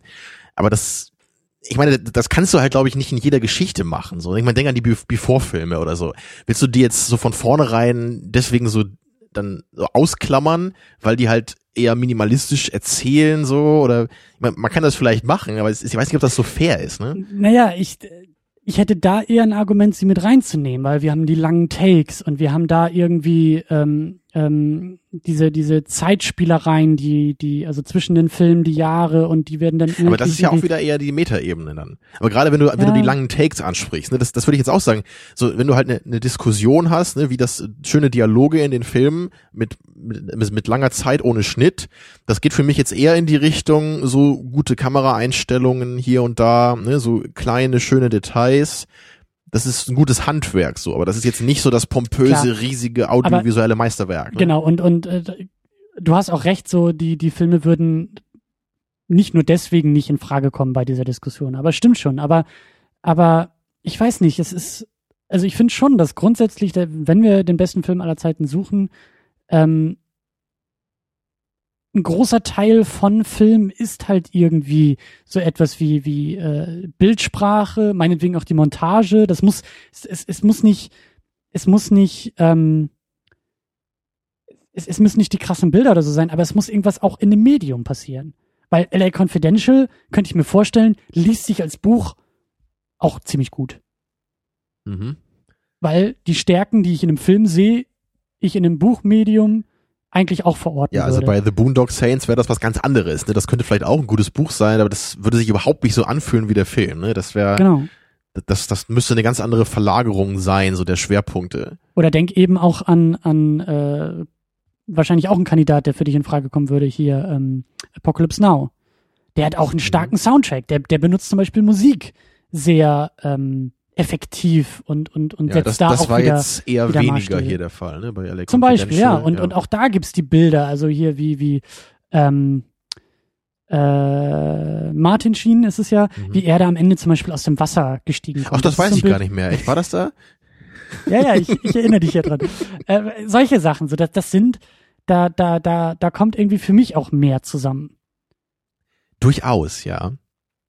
Ja, ich meine, das Ja. ist nur, ich, ich weiß halt nicht, ob das alle so sehen. Weißt du, ich, ich habe halt das Gefühl, dass nicht alle auch so auf, auf Filme stehen, die sowas machen. Also ich glaube, es gibt viele Leute, so wahrscheinlich gerade Noir-Fans, die jetzt, die da, die da irgendwie eher so, so bei dem, bei der dreckigen, düsteren Atmosphäre vielleicht sind, so, ne, bei dem, dem langsamen Erzähltempo, dass das halt, dass das vielleicht so das Bedürfnis erfüllt, was wir so, oder, oder ich wahrscheinlich am meisten, ne, eben nach solchen Bildern hat. Mhm. Was, was Aber- da eben dieses, dieses Packende halt hat. Ne? Sa denn sagen wir es mal so. Ich habe das Gefühl, LA Confidential ist ein sehr, sehr starker Vertreter in dem Genre des Film Noir. Ähm, ich glaube, wir beide sind jetzt nicht die riesengroßen Fans dieses Genres, aber wir können das zumindest anerkennen. Ist es für dich dann auch so, dass der beste Film aller Zeiten auch irgendwie irgendwo Maßstäbe setzen muss? Vielleicht jetzt nicht in allen Kategorien, nicht in allen Bereichen, aber doch irgendwo, sei es jetzt irgendwie ein, ein phänomenaler Einsatz von, weiß ich nicht, Kostümen oder sowas. Ein, ein kostümprächtiger Film, der, der, ähm, oder ein Film, der eben in der Montage neue Maßstäbe gesetzt hat oder im Schauspiel, wo ein, mindestens ein Schauspieler so stark herausfällt, dass man sagt, ähm, der Joker in Dark Knight ist immer noch großartig mit anzusehen. Ja, Genau, oder Tony Montana, ne, in Genau. Scarface, so, so eine Also- Performance, ja. Ne, so, so, so eben diesen, diesen, ja, dieses, So das. Extravagante vielleicht, ne, so Ja. das, was total raussticht. Ja, irgendwie sowas. Könnte man vielleicht sagen, ne, das, das Interessante ist halt bei, bei Seven, ne, den ich ja gerade früher immer sehr gerne hier erwähnt habe in ungefähr jeder Diskussion. Ja. das, ist, das ist ja für mich so ein Beispiel jetzt auch von einem Film, wo ich irgendwie das Gefühl habe, so der, der macht einfach alles richtig, so, ne, so der, der ist halt, hat halt ein gutes Drehbuch, der hat halt super Audiovisualität, der hat halt coole philosophische Themen, der hat perfekte Charaktere, die total gut funktionieren in, in Hinsicht auf so äh, das, das Thema des Films. Aber da würde ich jetzt wahrscheinlich weniger jetzt so eine einzige Kategorie rausnehmen können, wo ich sagen kann, so hey, das ist irgendwie so das, das Beste, was es gibt oder so, ja, Mhm. oder das ist so das, ich meine, Brad Pitts Charakter in Seven ist jetzt halt nicht der beste Charakter aller Zeiten oder so. Das ist einfach nur ein sehr, sehr guter Charakter für diese Geschichte. Und das, das sehe ich da irgendwie so bei allen Attributen bei Seven. So, das greift alles so zahnradartig so perfekt zusammen, Mhm. dass ich am Ende den Film so als nahezu perfekt empfinde. Obwohl ich jetzt nicht eine einzige Kategorie rausnehmen könnte, wo ich sagen könnte, der hat die beste Audiovisualität oder die beste Musik oder sowas. Das könnte man halt bei anderen Filmen dann eher machen vielleicht. Ne? Ich, ich weiß jetzt nicht, was da besser ist. Ne? Will man jetzt lieber einen Film haben, wo alle Kategorien so fast am Maximum sind? Oder will ich lieber einen Film haben, wo jetzt vielleicht manche Kategorien so nahezu über das Maximum hinaus äh, reichen ne? und deswegen eben so Maßstäbe setzen, wie du es genannt hast, und dafür vielleicht andere Kategorien nur so im guten Mittelfeld sind. Was ist jetzt besser am Ende? Ne? Ist, ist sehr schwierig zu sagen irgendwie. Jedenfalls wäre LA Confidential für mich eher so die Vertretung, äh, der Vertreter des der ersten Gattung, ne? wo wo alles irgendwie sehr sehr gut ist. Für mich halt nicht alles ganz so auf dem Level von Seven, aber es ist für mich fällt hier halt irgendwie nicht irgendwas raus, so bis auf das Ende vielleicht, ja, bis auf dieses vielleicht ein bisschen zu Hollywoodartige Ende, so. Aber ansonsten es, es funktioniert ja alles sehr gut zusammen. Ne? Wir haben eben die guten Charaktere, die auf jeden Fall interessant sind, so die gut gespielt sind. Wir haben für meine Verhältnisse auch eine gute Audiovisualität, auch wenn sie vielleicht eben nicht so die zeitlose, brillante Audiovisualität ist. Mhm. So und dafür, ja gut, Musik ist jetzt vielleicht eher so im Mittelfeld dann und die Erzählstruktur ist halt vielleicht auch dann in der Mitte ein bisschen schwächer so. Aber da, da fällt irgendwie jetzt nichts so nach oben oder nach unten so extrem raus, würde mhm. ich sagen, insgesamt. Ne, und das ist vielleicht auch gerade der Grund, so warum wir den Film empfohlen bekommen haben. So, oder zumindest war das ja auch so ein bisschen das Thema, ne, dieses, warum könnte der Film einem überhaupt jetzt so nicht gefallen? Ne, man muss ja nicht sagen, ich finde den jetzt großartig auf jeden Fall, aber das scheint ja schon ein Film zu sein, der jetzt zumindest so in Filmkennerkreisen fast immer auf Anerkennung fällt. Ich habe auch spaßeshalber mal meine äh, Movie-Pilot-Freundesliste durchgeschaut, ja, meinen besten Freunden. Mhm. Und da war, glaube ich, bis auf eine Ausnahme oder so, hat den auch jeder zumindest irgendwie so mit sechs, sieben Punkten bewertet und die meisten halt eher so zwischen acht bis zehn. Mhm. Und ich ja auch mit meinen 7,5. Was für wir meine sind, Verhältnisse schon sehr großzügig wir ist. Wir sind uns ja. da ja auch einig, dass der Film mhm. sehr, sehr gut ist. Ne? Es ist jetzt auf ja Jammern Fall, auf ja. sehr hohem Niveau, was wir betreiben. Genau, aber die Frage ist halt eben, reicht das, ne, wie du schön sagtest, so, um das halt Lieblingsfilm zu sein. Weil so guckt man den Film natürlich, ne. Naja, sehr, sehr gut, klar. Aber das reicht einfach nicht. Ja. ja, das ist so, das ist so, als ob irgendwie der kleine Timmy mit seinen sechs Jahren, der irgendwie seit drei Wochen Blockflöteunterricht spielt, dass der irgendwie zu, weiß ich nicht, äh, Deutschland sucht den Superstar geholt wird und gesagt wird so nach dem Motto, ja, aber an der Performance kannst du noch ein bisschen arbeiten. Ne? Und die Klamotten sollst du vielleicht auch noch mal so. Genau, man muss halt irgendwie auch die, den richtigen Maßstab da anlegen. Ja. man kann halt nicht, wie du genau sagst, man kann so nicht immer Filme gucken. Man kann nicht immer das Beste aller Zeiten erwarten. Das stimmt, ja. Das so, aber da wir es halt gerade mal hier machen, ne? Aber du hast auch, du hast auch so ein bisschen, und das ist, das ist eigentlich auch noch ein wichtiges Thema, du hast da so ein bisschen das vorbereitet, so dieses, du hast es als Filmkennerkreise bezeichnet und die Diskussion kam, glaube ich, bei uns auch in den letzten Tagen in den Kommentaren irgendwie so ein bisschen auf, gerade irgendwie bei mhm. Seven Samurai. Ähm, wir hatten jetzt, wir hatten zwei Vertreter in dieser sehr ausgiebigen Diskussion, Citizen Kane, Vertigo, die sozusagen durch Experten bestimmt waren die uns von Experten in diese Diskussion äh, sozusagen empfohlen wurden, nämlich diese Zeitschrift Sight and Sound, ähm, Kritikerlisten und dann irgendwie seit ein paar Jahren auch Regisseure, die da irgendwie mitmachen.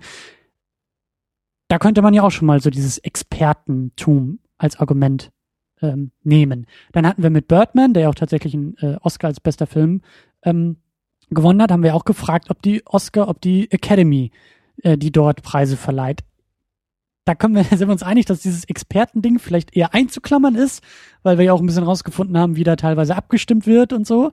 Also, dass das alles nicht ganz so auf, auf Expertise basiert. Ähm, dann hatten wir mit Shawshank Redemption sozusagen diese demokratische ähm, Herangehensweise mit der IMDb, also eben nicht Experten, sondern da kann genau die ganz abstimmen. breite Masse, also wirklich genau. alles und jeder kann da eine Stimme abgeben. Genau.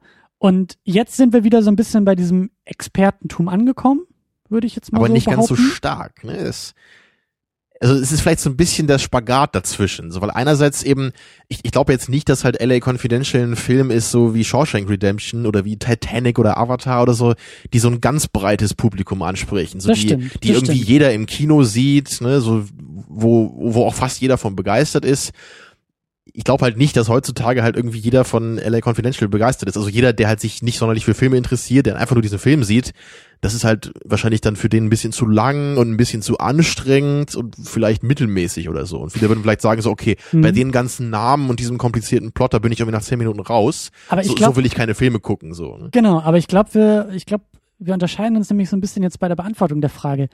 Ähm, muss aber nicht die Masse auch mit in diese Diskussion ge äh, geholt werden. Was bringt der beste Film aller Zeiten, den kein Schwein kennt oder die wenigsten irgendwie gut finden? Aber das ist halt für mich irgendwie, für mich ist halt gerade das Interessante dabei, eben diesen Spagat zu finden weil es für mich eigentlich beides macht für mich irgendwie keinen Sinn. Du kannst halt nicht irgendwie nur die ganz super Experten fragen, was auch immer ja. das bedeuten soll, ne? so Roger Ebert vielleicht oder so jemand, der irgendwie 8000 Filme gesehen hat, nee. also sein ganzes Leben lang nur nee. Äh, Filmkritiken schreibt oder so. Nee, ne? nee wir lassen ja. das über den Vatikan regeln. Nach dem Papst wird der Filmpapst göttlich bestimmt. Das ist eine Person, ein mhm. ganz, ganz alter grauer weißer Mann, der uns dann sagt, welcher der beste Film aller Zeiten genau, ist. Genau, der nimmt bestimmt Inception, ja. Nee, der nimmt dann irgendwie, weiß ich nicht, die Ankunft, ähm, Die zehn Äh, Gebote nennt er am, wahrscheinlich. am, am Bahnhof Dingsbums von 1895. So. Genau. Einer der ersten Filme aller Den Zeiten. ersten Film, den ich im Kino gesehen habe. Ja. Genau, besser wurde es nicht. Genau, aber das wäre halt das eine Extrem. Und Ja. dann hast du irgendwie das andere Extrem, wo dann so wirklich dann jeder irgendwie sagt, dass er das gut findet. Und das ist für mich, ich meine, das, das kann man jetzt irgendwie nicht analytisch sagen, was da irgendwie richtig und was falsch ist, ne? aber für mich intuitiv gibt das irgendwie auch nicht so den besten Film aller Zeiten wieder. Mhm. Weil, weil es, es es ist für mich halt ein bisschen irre, Leute zu fragen, die jetzt nicht so richtig begeistert sind vom, vom Genre Film überhaupt. Man muss halt nicht gleich der Experte sein, ja, so meine ich das nicht. Man muss nicht irgendwie gleich Filmwissenschaften studieren und irgendwelche Bücher dazu gelesen haben. Aber für meinen Geschmack geht's halt schon irgendwie darum, man muss halt zumindest einen Haufen Filme gesehen haben und halt auch sich ein bisschen dafür interessieren, vielleicht auch mal hin und Mhm. wieder mit jemandem Mhm. über Filme diskutieren und so weiter. Man muss Filme ernst nehmen können. Ja, also genau wie du halt nicht irgendwie jemanden fragen würdest, der fünf Science-Fiction-Filme gesehen hat, was der beste Science-Fiction-Film für ihn ist, kannst du für mich auch nicht jemanden fragen, der vielleicht in seinem Leben ein paar hundert Filme guckt und die dann irgendwie abends irgendwie vorm Fernseher und nur irgendwie halb zuhört oder so. Das, das macht für mich so keinen Sinn. Mhm. Das ist halt genau wie bei anderen Sachen auch im Leben. So, das ist, ich, ich glaube, da ist beides immer irgendwie wichtig. Wenn ich jetzt beim Jonglieren irgendwie nach dem besten Jonglierball suche, dann, dann ist das auch so. Da kann ich nicht irgendwie dich fragen, der halt irgendwie drei Bälle jonglieren kann. Und dann kann, muss ich aber auch nicht irgendwie den Profi-Zirkusartisten fragen, was der denn benutzt. Mhm. Da muss ich irgendwie im, im Internetforum gucken für Jonglage, was denn so die meisten Leute irgendwie sinnvoll erachten. So, da musst du eben dieses Mittelfeld finden, was da für die meisten funktioniert, die sich zumindest so ein bisschen mit dieser Materie befassen. Okay, dann, dann sind wir uns doch nicht so uneinig, wie ich dachten, weil ich auch, ähm, wie gesagt, das kam so ein bisschen in den Kommentaren auf. Ich, ich bin da so ein bisschen allergisch gegen so ein, gegen so ein Elitentum. Habe ich auch keinen Bock drauf, dass man sich da irgendwie äh, äh, selbst was drauf einbildet, dass man irgendwie meint, äh, sozusagen mit seiner Expertise über den in gewisser Weise Meinungsäußerungen anderer zu stehen. Also ich verstehe das und da hast du auch recht. Natürlich, wenn ich irgendwie ein, eines Tages mir ein Auto kaufen würde, dann äh, würde ich mir auch irgendwie Experten in meinem Bekanntenkreis suchen, deren Urteil ich vertraue, weil Genau, aber du würdest halt nicht irgendwie den Autosammler fragen, so, oder der Typ, den Typen, der halt 30 Autos in der Garage stehen hat, ich, so, ja. ich sagen wir es mal so, ich würde vielleicht einen Querschnitt versuchen, ich würde mir vielleicht auch den Autosammler anhören, aber ich würde halt eben nicht irgendwie zu dir gehen, der noch nicht mal einen Führerschein hat und noch nie ein Auto gefahren hat, verstehst du? Dann So, würde ich dir sagen, kauf den größten Geländewagen überhaupt und lass mich mal mitfahren. ja, so, oder ja. oder ne, so halt Leute, die irgendwie nur Bus fahren, so die kannst du ja nicht fragen, so was ist irgendwie das beste Flugzeug der Welt, so es ist halt Quatsch. Aber wie gesagt, ich finde es halt eben auch, ich finde es halt trotzdem irgendwo wichtig, mh, und das hast du ja auch gesagt, das, äh, ist, ne, also das, ich sage ja, sind wir uns auch einig, man muss es aber trotzdem irgendwie auch zurückbeziehen können, weil ich, ich, ich kann auch nicht viel damit anfangen, wenn, wenn, wenn sozusagen mir Leute so ein, weiß ich nicht, äh, obskuren Film aus den 50ern in Japan, der für eine Woche in drei Kinos lief, wo ich dann sage, ja, wenn niemand diesen Film kennt, dann äh, weiß ich nicht, ob ich das als besten Film aller Zeiten irgendwie, ähm, ob das so gut für mich funktioniert, weil wie gesagt, es ist, also eigentlich hat, eigentlich geht's um den Film und weniger um uns, aber irgendwie ja doch. Und irgendwie ist es auch wichtig, dass dieser beste Film aller Zeiten auf eine gewisse Resonanz stößt. So, ich habe nämlich auch den Eindruck, dass das bringt nichts, das als Selbstzweck zu betreiben und dann hat man irgendwie den besten Film aller Zeiten bestimmt, aber niemand ist damit einverstanden oder niemand Keiner kennt ihn, ja. Keiner kennt Keiner hat ihn. ihn gesehen. keiner, ja, keiner hat ihn gesehen oder niemand ist der Meinung, dass das irgendwie hinkommt. Andererseits hast du auch völlig recht. Wir müssen auch jetzt nicht irgendwie auf Box-Office-Ergebnisse gucken und sagen, ah, Avatar ist also der beste Film aller Zeiten. So ist auch Quatsch.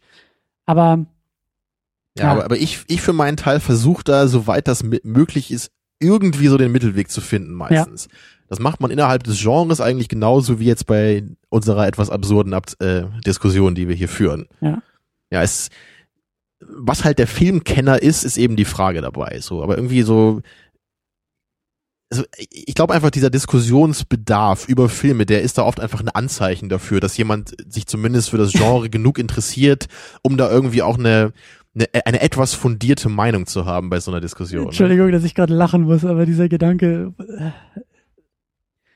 Wir sind beide äh, im Studium über den amerikanischen Philosophen John Rawls gestolpert. Ja, da Ein- haben wir uns kennengelernt, ja. Genau, in, in, in einem äh, Seminar der politischen Philosophie, der, der praktischen Philosophie auch.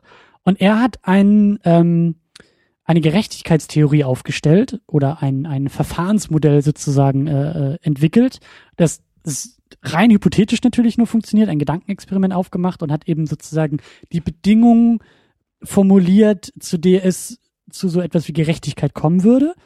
Ähm, und damit hat er ja, also das ist ein sehr komplexes Modell, aber woran ich mich halt noch erinnern kann, ist sozusagen, ähm, er hat diesen Schleier des Nichtwissens eingeführt. Er hat gesagt, wir stellen uns vor, dass da eine, eine Gruppe von Menschen. Ach, das finde ich sehr schön, Christian, gerade. Du weißt, wo ich hinaus will, oder? Ich, ich kann mir schon denken, wo du auch zu hinaus willst, ja. ja. Dass halt eine Gruppe von Menschen äh, ähm, Staat und Gerechtigkeit ausformuliert, ohne zu wissen, welche Rolle diese Menschen nachher in diesem Modell haben. Du weißt nicht, ob du arm bist, du weißt nicht, äh, welcher, welcher Nation du angehörst, du weißt halt nichts davon, sodass du halt auch nicht die Regeln so aufstellen kannst, dass du selber davon profitieren kannst in diesem System. Genau, also, also John Rawls hat eben versucht, so, so dieses, ein, ein Verfahren zu entwickeln, mit dem man so diese Gerechtigkeit bestimmen könnte. Genau. Und er will, also er macht halt dieses Verfahren eben sehr stark und will deswegen, dass man das Wissen auf seine eigene Person eben ausklammert dabei. Deswegen stellt er sich in diesem Gedankenexperiment vor, die Menschen, die über eine Gerechtigkeitstheorie oder ein Modell abstimmen, die wissen halt gar nicht, so unmöglich das ist, Ja. wer sie einmal sind in dem System, damit sie ihre, also mit ihr eigenes Urteilsvermögen nicht durch egoistische äh, Triebe oder so verfälscht wird. Ne, weil wenn du weißt, dass du später mal irgendwie ein reicher Unternehmer wirst, wirst du vermutlich andere Gerechtigkeitsmodelle oder Gesellschaftssysteme äh, präferieren, als wenn du irgendwie jemand bist, der vielleicht einen sehr miesen Job hat oder sowas. Ne? Genau. Und genau das soll eben damit verhindert werden. Genau. Und mir kam jetzt nämlich gerade dieser absurde Gedanke, so, so, so ähnlich die Diskussion ja auch um den, um den besten Film aller Zeiten zu führen. Und zwar müssen alle Teilnehmer, alle Leute, die irgendwie Filme gucken, und das ist nämlich auch mein Gedanke, wo, warum ich dieses, dieses Elitäre dabei nicht so gut finde. Es haben auch die Leute, die sagen, Titanic ist der beste Film aller Zeiten. Oder hier, was hatten wir geguckt? Äh, The Notebook, diesen schnulzigen ähm, ähm, Romanzenfilm, wo wir beide gesagt haben, furchtbar. Aber ich will auch, dass Leute mit in die Diskussion geholt werden, die sagen, das ist der beste Film aller Zeiten. Weil das ist das Problem, wenn wir nämlich anfangen, diesen, diesen, diesen Filmkennerkreis zu bilden, habe ich ein bisschen das Gefühl, dass es dann, dass es dann, äh, eigentlich müsste dieser Schleier des Nichtwissens aufgemacht werden, dass du eigentlich gar nicht weißt, was deine Lieblingsfilme sind. Eigentlich darfst du deine eigenen Präferenzen von Genre und von Schauspielern und all das musst du irgendwie ignorieren, um Mhm. dann so basisdemokratisch wie möglich eben alle mit ins Boot zu holen. Weil das war zum Beispiel auch mal so ein bisschen mein Unbehagen bei dieser IMDb, wo ich sage, okay, da muss man fragen, wer sind die Nutzer der IMDb? Wer ist überhaupt angem wer, wer, wer nimmt es überhaupt auf sich, sich in der IMDb anzumelden? Äh, weil das, das grenzt ja auch schon wieder Leute aus. So, dann hast du Leute, die irgendwie vielleicht 60 plus sind oder so, die tauchen da gar nicht drin auf. Die setzen sich damit gar nicht auseinander.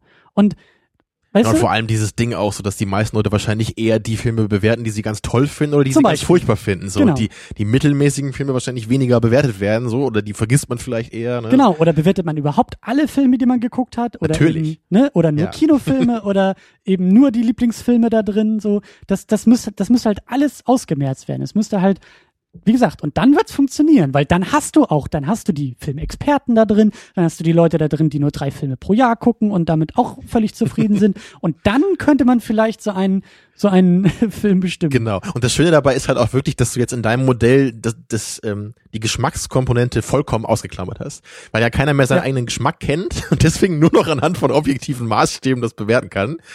Ja, ich meine, John Rawls Theorie ist halt auch in sowas ähm, ja weltlichem wie Gerechtigkeit und Gesellschaftsmodellen wo man halt argumentieren kann, dass es halt weniger um Geschmack geht oder vielleicht nicht nur um Intuition, sondern dass man da eher noch irgendwie so wirklich durch durch Nachdenken und durch durch äh, ja durch durch wirklich durch äh, Auseinandersetzen mit anderen Theorien und Modellen, so dass man da wirklich jetzt eher noch zu Ergebnissen kommen kann.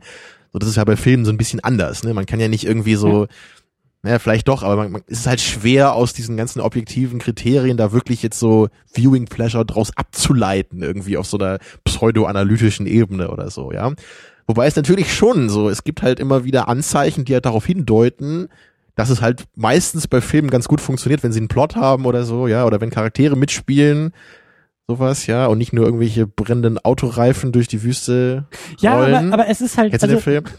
ja, Ich, kenne ihn nicht, aber ich habe davon gehört, ja. Ja, ich hier, äh, Enough Talk hat auch neulich davon geredet, Ach so, ich. stimmt, ja. Ich weiß auch Ähm, nicht mehr, wie der heißt, ja.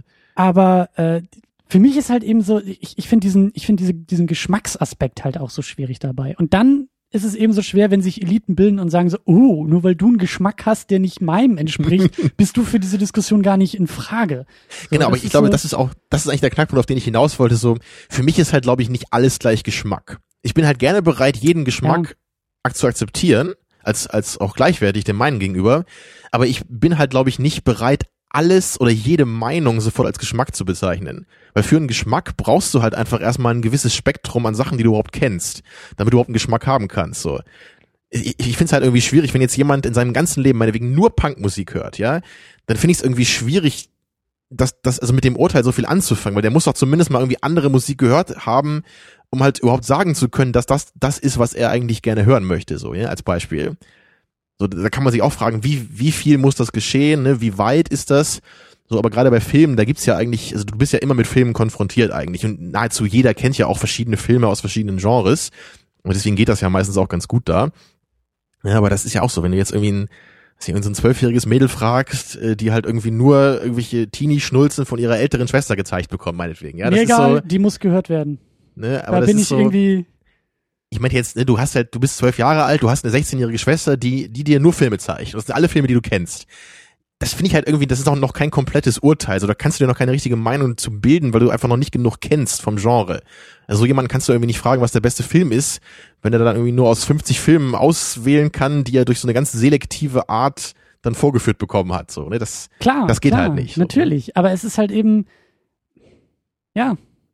Ja, wir, wir werden das hier nicht auflösen und wir werden da ja auch zu keinem Nein. Ergebnis kommen. Aber ich dachte, jetzt kommen wir es gleich. mir, mir ist eine, eine gewisse Verfahrensgerechtigkeit da durchaus äh, äh, Ja, und da bin ich auch Wichtig. bei dir, ne?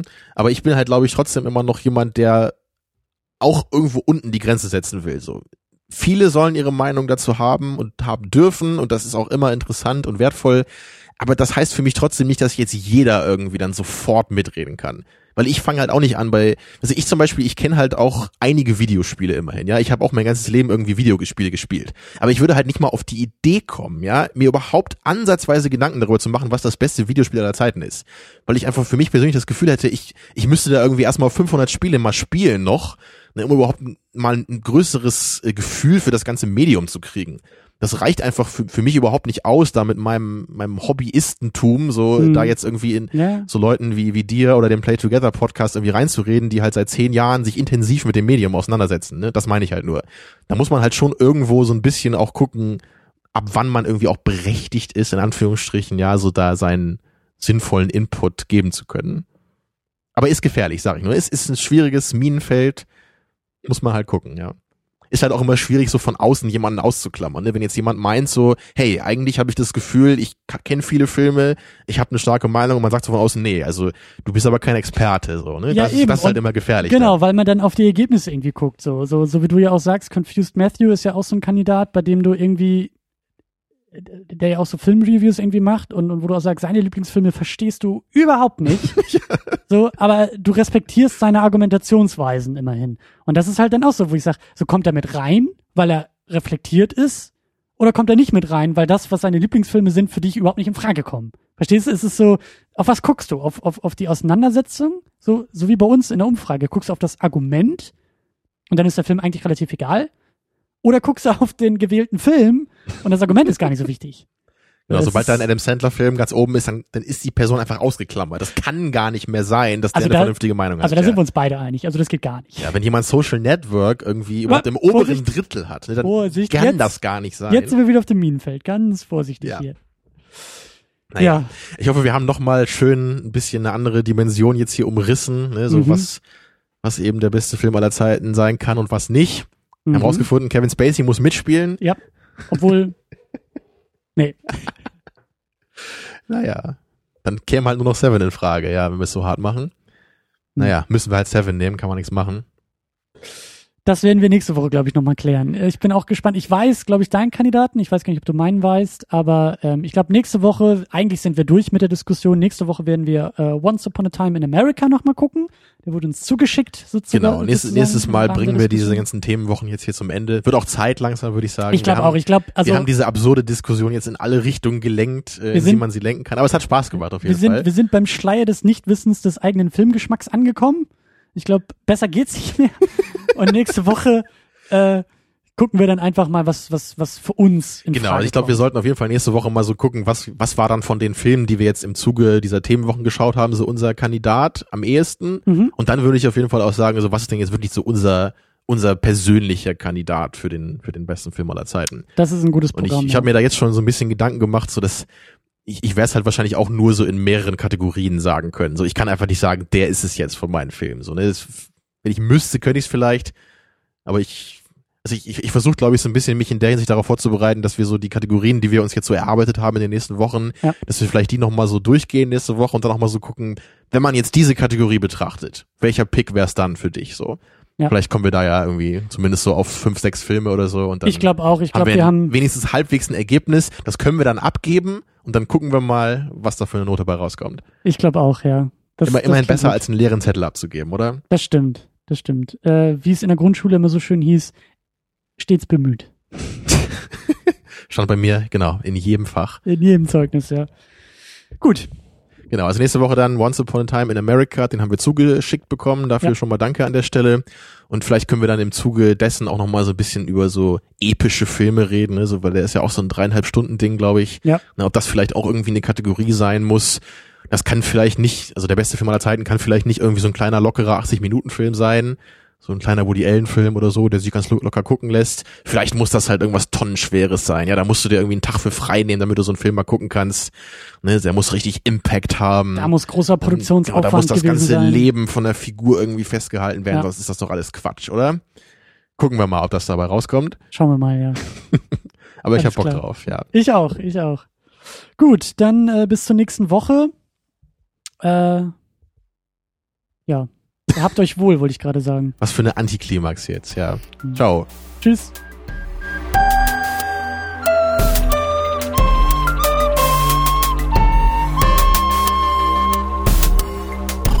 Second Unit. Second unit.